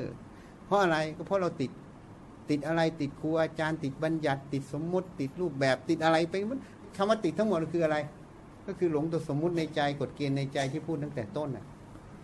วันนี้พูดละเอียดนะนะพระอาจารย์ผมขอโอกาส วิสัชนาคือเรื่องเนี้ยจริง ๆ ก็อยากจะให้พวกเราได้เข้าใจตรงกันไปด้วย คือเรื่องพระรับเงินพระไม่รับเงินเนี่ยครับพระอาจารย์คือขอพระเมตตาจากพระอาจารย์เพราะว่าจริง ๆ แล้วเนี่ยผู้ที่มาวันนี้ต้องบอกว่าเราเสมอกันนะในระดับหนึ่งวันนี้เรามาเอาของจริงพระอาจารย์คือพระรับเงินไม่รับเงินถ้าพูดตามพระวินัย ถ้าพูดตามพระวินัยในสองร้อยิบเจ็ดพระรับเงินไม่ได้ผิด ผิดผิดตรงไหน ไม่ใช่ผิดมือรับไม่ได้ ผิดพระวินัย เพราะมือรับได้ทุกเรื่องธรรมเนี่ย มือเนี่ยเป็นธรรมเนี่ยรับได้ทุกเรื่อง แต่วินัยเนี่ยรับไม่ได้ ถ้าเอาวินัยสองร้อยิบเจ็ดพระจะรับเงินไม่ได้ รับใบปวนาก็ไม่ได้ เพราะพระวินัยกล่าวไว้ว่า ห้ามพิสูรับเงินทองหรือให้ผู้อื่นรับแทน การถวายใบปวนาก็ต้องผิด เพราะผู้อื่นรับแทน แต่โยมที่ทำบัญชีโยมจะรู้ใบสำคัญรับเงินในบัญชีเขาถือว่าตัวเงินนะ จริงไหมถูกไหมเพราะนั้นใบปวนาเนี่ยถือว่าเงินนะ แต่เพียงแต่ไม่มีตาในหลวงอะ่ะ จริงไหมเออแต่ถ้ามันไม่ใช่เงินเราจะไปเอากับวัยยาวัจกรวัดหรือลูกศิษย์วัดที่ฝากไว้ได้ยังไงอะ่ะ ถูกไหม เพราะนั้นคนเลี่ยงว่าดี พูดกันตรงๆเนื้อผ้าเลยอะ่ะ รับใบปวนาก็ผิด รับเงินก็ผิด พระวินัยข้อนี้บอกว่าห้ามรับเงินและทอง และห้ามผู้อื่นรับแทน ถูกไหมถูกไหมอันเนี้ยทีนี้มันมีบัญญัติอีกข้อหนึ่งที่เรียกว่า เมทกะบัญญัติ เมทกะบัญญัติเนี้ยไม่พูดอยู่ใน 227 ก็เหมือนเวลาออกพระราชบัญญัติ เวลาเราออกพระราชบัญญัติฉบับหนึ่งขึ้นมาเนี่ย พระราชบัญญัตินั้นคงอยู่ไหม อยู่ไหม ทีนี้เราจะให้พระราชบัญญัตินั้นลบไป มันจะลบไหม เพราะเหตุการณ์มันเกิดหมดแล้ว ก็ต้องมีการแก้ไขพระราชบัญญัติเป็นกฎหมายฉบับที่สองให้ยกเลิกพระราชบัญญัติบทนั้นถูกไหม แต่พระราชบัญญัตินั้นยังอยู่ แต่ทำงานไม่ได้แล้ว เพราะพระราชบัญญัติตัวที่สองมาทำแทนถูกไหมถูกไหม ราะนั้นกฎหมายก็เหมือนพระวินัยที่พระเจ้าบัญญัติพระเจ้าบัญญัติกฎหมายก่อนประเทศไทยบัญญัตินะ เพราะบัญญัติตั้งแต่ 2,500 กว่าปี เพราะฉะนั้นมันเรียนอันเดียวกัน เพราะนั้นจึงมีคำว่าเมทกะบัญญัติ ในสมัยพุทธกาลนั้น พระพิสุจะเดินทางไกล ก็จะมีปัญหาเรื่องเสบียงอาหาร เพราะมันไม่ใช่เหมือนสมัยนี้อะมันอยู่ในป่าในดอยในอะไร มันไม่เจริญอะ ไปแล้วก็อาจจะอดตายไง เหตุนั้นเมทกะเศรษฐีเนี่ยเป็นพระโสดา ท่านไปขอพรพระพุทธเจ้า ขอให้ถวายเสบียงเดินทางไง พระพุทธเจ้าจึงมีพุทธานุญาตให้รับ แล้วบอกว่าให้กัปปิยะกาลกไปหา จัดหาให้ มันเลยเกิดข้อปฏิบัติเกิดขึ้นในยุคของเรา เมื่อท่านอนุญาตอย่างเงี้ยมันก็เลยมีการรับเงิน ฝ่ายหนึ่งก็รับเงินตรงๆ อีกฝ่ายหนึ่งก็รับใบปวนา แต่ถามว่าสองฝ่ายนี้ถูกหรือผิดนะนะผิดได้ยังไงมันพระราชบัญญัติสองมันลบหนึ่งทิ้งแล้วอะนะก็ถูกทั้งคู่ ถ้าไม่ให้รับก็รับไม่ได้ทั้งคู่ใช่ไหมถูกไหมอ่าที่นี้เมื่อมีพุทธานุญาตให้รับก็เลยรับได้ทั้งคู่ แต่วินัยข้อนั้นท่านก็ไม่ได้ลบทิ้งก็เหมือนพระราชบัญญัติ ทีนี้เราต้องมาดูบริบทด้วย ในบริบทสมัยพุทธกาลเนี่ยการเดินทางเนี่ยหาเสบียงอย่างข้าวสารเนี่ยคงไม่มีใครเอาข้าวเปลือกเดินทาง ถูกไหมต้องเอาข้าวสารเดินทาง เมื่อเอาข้าวสารเดินทางต้องทํำยังไง สมัยก่อนมีโรงสีใหญ่ไหมไม่มีทำยังไงข้าวอะตำกว่าจะตำได้กระสอบหนึ่งยมเคยตำข้าวไหม ต้องตำตำเสร็จแล้วต้องมาฝัด แล้วก็ต้องมาเก็บเม็ดที่มันไม่แตกออกใช่ไหมเนี่ยเพราะนั้นการตำข้าวกว่าจะได้กระสอบหนึ่งเนี่ย ต้องใช้เวลาไหมใช้เวลาแล้วจะให้พระไปนอนเฝ้าโยมตำข้าวมันจะเหมาะไหมเดี๋ยวเขาจูจีกันทำไงอะก็ต้องให้ลูกศิษย์วัดไปเอา ก็เลยเป็นมูลเหตุที่ท่านบอกว่าให้กับปิยการกไปดำเนินการหา เข้าใจอย่างทีเนี้ย เพราะนั้นพอปังนี้ปั๊บก็เลยเกิดการตีความเป็นสองฝ่ายหนึ่งก็ตีความตรงๆก็รับใบปวนา ให้ลูกศิษย์วัดถือไปหา ถูกไหมอีกฝ่ายหนึ่งก็รับตรงๆเลยก็จบ มันเลยเกิดข้อวัดตรงนี้มาพอมาถึงยุคนี้ก็มีคนที่อ่านไตรปิฎกแล้วก็เลยเป็นพุทธเจ้าแทน ก็เลยไปบัญญัติใหม่ว่าห้ามพระรับเงินหมด จะได้พระบริสุทธิ์ พระบริสุทธิ์ไม่บริสุทธิ์ไม่ได้อยู่ที่รับเงินนะอย่างโยมวันเนี้ยถวายอาตมาจับปั๊บอาตมาก็เป็นพระไม่บริสุทธิ์แล้ว เพราะอาตมาวางปั๊บอาตมาก็เป็นพระอรหันต์แล้ว เพราะนั้นอรหันต์ไม่อรหันต์อยู่ที่จับเงินกับไม่จับเงินใช่ไหมฮะ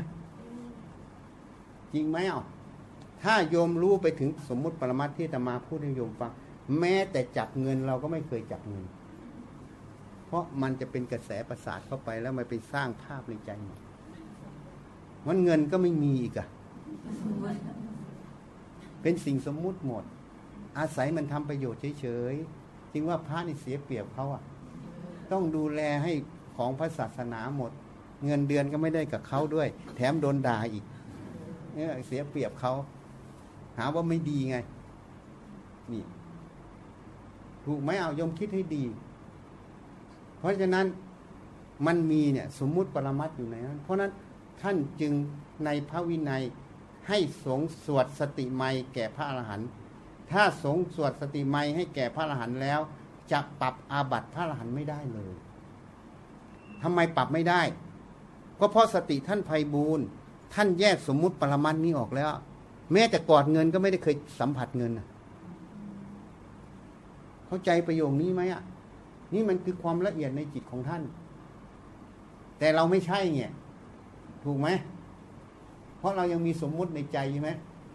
ยิ่งมามากยิ่งดีใช่ไหมนี่ เพราะฉะนั้นมันเป็นความละเอียดของธรรม เข้าใจยังทีเนี้ยเพราะฉะนั้นเรื่องปัจจัยนี่มันก็เลย เราจรึงต้องไปเทศพอเราไปเทศที่ธรรมศาสตร์ เขาก็เลยโจมตีเราใหญ่ ว่าเราบิดเบียนคำสอน โจมตีเราใหญ่ แต่จริง ๆ เราก็รู้อยู่ว่าถ้าเราพูดไปเนี่ย เดี๋ยวก็ต้องโดนโจมตี แต่เราต้องพูดเพราะอะไร เพราะถ้าบัญญัติไม่ให้พระรับเงินเมื่อไหร่กำลังจะทำลายพระพุทธศาสนาให้สิ้นต่อประเทศไทย นี่คือภัยพระพุทธศาสนาที่คนมองไม่เห็น ศาสนาพุทธเนี่ยเป็นศาสนาของคนส่วนใหญ่ แต่การอุปถัมภ์พระพุทธศาสนานั้นน้อยกว่าบางศาสนาอีกคือที่เกิดทั้งหมดมีแต่เงินญาติโยมเงินของรัฐะที่จะไปสนับสนุนน้อยมากโยมเข้าใจไหมเมื่อไรเกิดเหตุการณ์นี้ขึ้นมาเมื่อะไร ศาสนาก็จะเริ่มถูกทำหมันน่ะ ที่นี้มันก็มีปัญหาบางทีพระก็มีคอร์รัปชันนะนะ มันก็เลยเกิดโทษในเขาโจมตี เพราะว่าผ้าเวลาโกนหัวห่มผ้าเหลืองกิเลสมันไม่ได้หลุดตามโกนหัวห่มผ้าเหลือง หลุดเพราะประพฤติปฏิบัติมาวิจัยความจริงอย่างที่พูดเนี้ยเข้าใจยังนะนี่มันต้องอยู่ตรงนี้มันหลุดเพราะตรงนี้ ไม่ได้หลุดเพราะโกนหัวห่มผ้าเหลือง มันก็เลยเป็นปัญหาไงพอเป็นปัญหานี่ก็ต้องพิจารณาให้ละเอียดอ่อน เพราะของทุกอย่างมันมีสองด้านหมด เรายังต้องอาศัยปัจจัยสี่อยู่ ถ้าญาติโยมไม่อุปถัมภ์ก็จะมีปัญหา แล้วคนก็ทำแบบเอามาอ้างว่าต้องมีกรรมการวัด แต่โยมไม่เคยรู้หรอกไอ้กรรมการวัดเนี่ยตัวคอร์รัปชันเลยอะโยมรู้ไหมอะกระถินผ้าป่าบางทีไปอะกรรมฐานเอาไปใช้หมดเลยอะที่ภาวนาจะสร้างขุดตรงนั้น หรือซ่อมขุดตรงนั้นพระไปบอกมันก็ไม่ให้เดี๋ยวมันก็ไล่พระออกจากวัด ยมรู้ไหมอะทางอีสานทางวัดต่าง ๆ เนี่ย มันเกิดอย่างนั้นหมด เพราะพอบอกยิ่งมีกรรมการวัดก็ยิ่งเตะอ้อยเข้าปากช้าง เหมือนพระบริสุทธิ์ แต่มันเป็นช่องทาง เพราะโยมอย่าลืมนะว่าคนที่จะมาทำกรรมการวัดไม่ใช่พระอรหันต์แล้วไม่มีรายได้อะไร เขายอมทำก็ต้องมีรายได้ตรงนี้ยกเว้นคนนั้นเนี่ยมีศรัทธาในพุทธศาสนาแล้วไม่เดือดร้อน ซึ่งคนประเภทเนี้ยมันน้อยไง เนี่ยคือปัญหาซึ่งคนไปคิดเอาบนหัวคอยไง แต่ไม่เห็นความจริง เขาจึงบอกว่าไอ้คนออกพระราชบัญญัติเนี่ยทำไมไม่ไปบวชดดูบ้าง เออ นี่มันคือปัญหาไง เพราะฉันไม่เอาเลยอะ ถวายฉันอย่ามาถามเรื่องกรรมการวัดนะ ถ้าถวามเรื่องกรรมการวัดอย่าถวายฉัน เอากลับคืนซะฉันที่เกียจยุ่ง เพราะอะไรรู้ไหมหลวงพ่อประสิทธิ์ก็ไม่เอา เพราะวุ่นวายที่สุดเลยคือกรรมการวัดต้องมีวัดครึ่งกรรมการครึ่งยมรู้ไหมแม้แต่ไปซื้อของอะร้านค้าต้องใส่ซองให้ ถ้าร้านซ้าไม่ใส่ให้กรรมการนี้ก็ไปซื้อร้านอื่น ของก่อสร้างอะรวมรู้ไหมมันเป็นอย่างนั้นเลย แต่พอพาไปซื้อยมรู้ไหมเกิดอะไรขึ้น ไปซื้อราคาของร้อยหนึ่งบางทีเขาคิดแปดสิบ บางทีเขาก็ไม่เอาเงินเขาทำบุญเออยมรู้ไหมอะบางทีฉันสั่งเหล็กเขาขึ้นไปเมื่อวานในร้านนั้นน่ะ โยมที่ฉันสั่งเขาตั้งพ่วงหนึ่งตั้งหกแสนกว่า รอเมื่อไหร่จะเอาบินมาเก็บสักทีที่ไหนได้พอสองสามเดือนมาให้บอกไม่เอาหรอกถวายหมดเนี่ยยมรู้ไหมอะมันมันต่างกันตรงนี้ แล้ว เวลาซื้อของกับร้านเขา เขาจะคิดราคาที่ถูก เพราะเขาไม่ได้มีซองยัดพอเวลากรรมการไปซื้อเนี่ยจะมีซองยัด เพราะเขาจำเป็นต้องให้ เพราะไม่ให้เดี๋ยวมันไม่ซื้อร้านชั้น มันไปซื้อร้านอื่น เข้าใจไหมถ้าทำแบบไอ้ไม่อันนั้นหน่อยก็บอกว่าของร้อยบาทให้สิบเปอร์เซ็นแต่บางร้านไม่ให้ ของร้อยบาทขายร้อยบาท แต่ซองให้คือให้ส่วนตัว ไม่ได้ให้จากราคาของ แต่ก็คือให้ไงพวกเรื่องพวกนี้มันเป็นเรื่องละเอียดอ่อน พูดมากมันเลยวุ่นวาย มันละเอียดอ่อนนะ พวกโยมไม่รู้หรอกไอ้พวกบริจาคกันเหมือนกันเนี่ย บริจาคคนนั้นคนนี้เวลาไปช่วยไปถึงบางทีไม่ถึงหรอก ถึงคนเนี่ย สมมติเราโยมบริจาคร้อยหนึ่งถึงคนนั้นยี่สิบแต่แปดสิบผู้รับบริจาคไปใช้ต่อ บางอย่างมันเป็นอย่างนี้เลย มันต้องดูให้ดี ยิ่งออนไลน์กดง่ายไงฟึบฟึบไปฟึบไปน่ะบางทีมันไม่ถึงอะก็ทำโปรไฟล์ให้น่าเชื่อถือไงไอ้ที่น่าเชื่อถือทั้งหลายเนี่ยระวังให้ดี ไปดูได้เลยมันมีปัญหาทั้งนั้นบางทีก็หลอกเงินฝรั่งมาอยังมีรายหนึ่งอยู่เชียงใหม่ เอาเงินมาเพื่อช่วยคนติดเอดส์อะ HIV ช่วยก็ช่วยเท่าไหร่ ช่วยยี่สิบแต่เขาใช้แปดสิบไงฝรั่งก็โดนหลอก มันมีอาชีพอย่างนี้นะโยมนะ มันจะเป็นแบบโยมเนี่ยเอาบ้านมาเพื่อให้เกิดประโยชน์เสียสละอย่างเงี้ยมันไม่ใช่ พอจะมาปั๊มก็ต้องมีรายได้เกี่ยวกับทางนั้นทันทีโยมเข้าใจไหมมันกินกันอย่างเงี้ย บางที่ปฏิบัติธรรมเหมือนกันบ้านนี้ปฏิบัติธรรมปฏิบัติธรรมจริงบางเรียรายจากญาติโยมก็ว่าเออก็มาปฏิบัติธรรม พระก็ไปนำเขาปฏิบัติธรรมก็จริง แต่คนที่จัดน่ะ มันเงินเข้ามาไม่รู้เท่าไหร่อะ เสร็จแล้วก็มีอยู่ในเนี้ยได้ยังคนที่จะบริสุทธิ์จริง ๆ มันเลย ก็มีนะไม่ใช่ไม่มี มันเป็นอย่างนี้มันเลยวุ่นวายไงโยมเข้าใจอย่างทีเนี้ยยิ่งบอกโยมทำอย่างเงี้ยก็อนุโมทนาอันนี้สงก็ได้ของโยมเองอะ่ะนะ แต่คนทำไม่ตรงมันก็ได้ไม่ตรงอะ ก็แล้วแต่กรรมเนี่ยมันมีอะไร ถ้าไปดูลึกๆ แล้วมีหมดอะเลยไม่อยากพูด พูดมากเดี๋ยวเขาเกลียดเรา พูดตรงเกินไปไม่ดีมันเกลียด ไม่พูดมันก็เลยไม่รู้ว่าเราพูดตรงไม่ตรงมันก็เลยไม่เกลียดอีสานเนี่ย หรือแม้ที่ไหนเนี่ยกรรมการเนี่ยเป็นปัญหาหมดนะโยมคิดพื้นฐานให้ดี คนจะมาเป็นกรรมการวัด ไม่มี รายได้ไม่มีเงินเดือนไม่มีผลประโยชน์ แล้วเขาต้องทำมาหากินเขาจะยอมมาเป็นไหมยกเว้นคนที่มีรายได้ แล้วคนนั้นศรัทธาในพระศาสนา แล้วก็ประพฤติปฏิบัติธรรมจริงคนนั้นจะไม่มีเอา แต่พวกที่ไม่มีตรงเนี้ยก็ต้องกินเศษเลยตรงนี้ตลอดเขาก็บอกโบราณบอกเลี้ยงช้างกินขี้ช้างไงยมเคยได้ยินไหมอะมันเป็นอย่างนั้น เพราะนั้นจึงบางอย่างจึงน่าสงสารญาติโยม นั่นแหละฉันไม่เอาก็เลยอยู่เฉยๆไม่เอา เพราะฉันเห็นแล้วตั้งแต่สมัยหลวงพ่อประสิทธิ์เห็นแล้ววัดต่าง ๆ มันเป็นอย่างนี้นะนะเข้าใจยังทีเนี้ยพอพูดเรื่องเงินก็เลยไปไกลเลยเอาใครจะถามอะไรอีก ไม่ถามจะได้หยุด เข้าใจไหมวันนี้พูดให้ฟังอะ สติสมาธิฝึกให้มากนะคำว่าฝึกให้มาก เวลาทำอะไรให้ระลึกนะ ถ้าว่างนะ ไม่มีอะไรทำอันนี้ท่านิ่งนะหายใจเข้าพุทหายใจออกโทก็ได้ หรือจะดูแค่ลมหายใจก็ได้ สงบก็ช่างไม่สงบก็ช่าง อย่าไปปรารถนาให้สงบ ให้รู้มันสงบก็ช่างไม่สงบก็ช่างวางใจเป็นกลางๆไว้ ค่อยๆทำไปทำเบาๆไป เดี๋ยวมันสงบของมันเองหรอก ไม่สงบก็รู้ว่าไม่สงบ ไม่นั้นมันจะเครียดนะค่อยๆทำไป ค่อยสะสมไป เข้าใจไหมล่ะเออนะเรื่องเจ้าที่หรือเรื่องอะไรเงี้ยคือมันมีจริงไหมคะมีที่มีที่เทวดาก็มีชั้นของการปกครอง เหมือนกำนันผู้ใหญ่บ้านนะมีชั้นของการปกครอง เทวดาส่วนใหญ่ที่ใกล้มนุษย์อยู่ชั้นจาตุมหาราชิกาเทวดาชั้นจาตุมหาราชิกา ก็มีผู้ใหญ่ผู้น้อยมีผู้ปกครองผู้ใต้ปกครองอย่างนะ ไม่ได้เท่ากันหมด แล้วในสวรรค์ชั้นจาตุมหาราชิกาก็มีท้ามหาราชทั้งสี่เป็นผู้ดูแล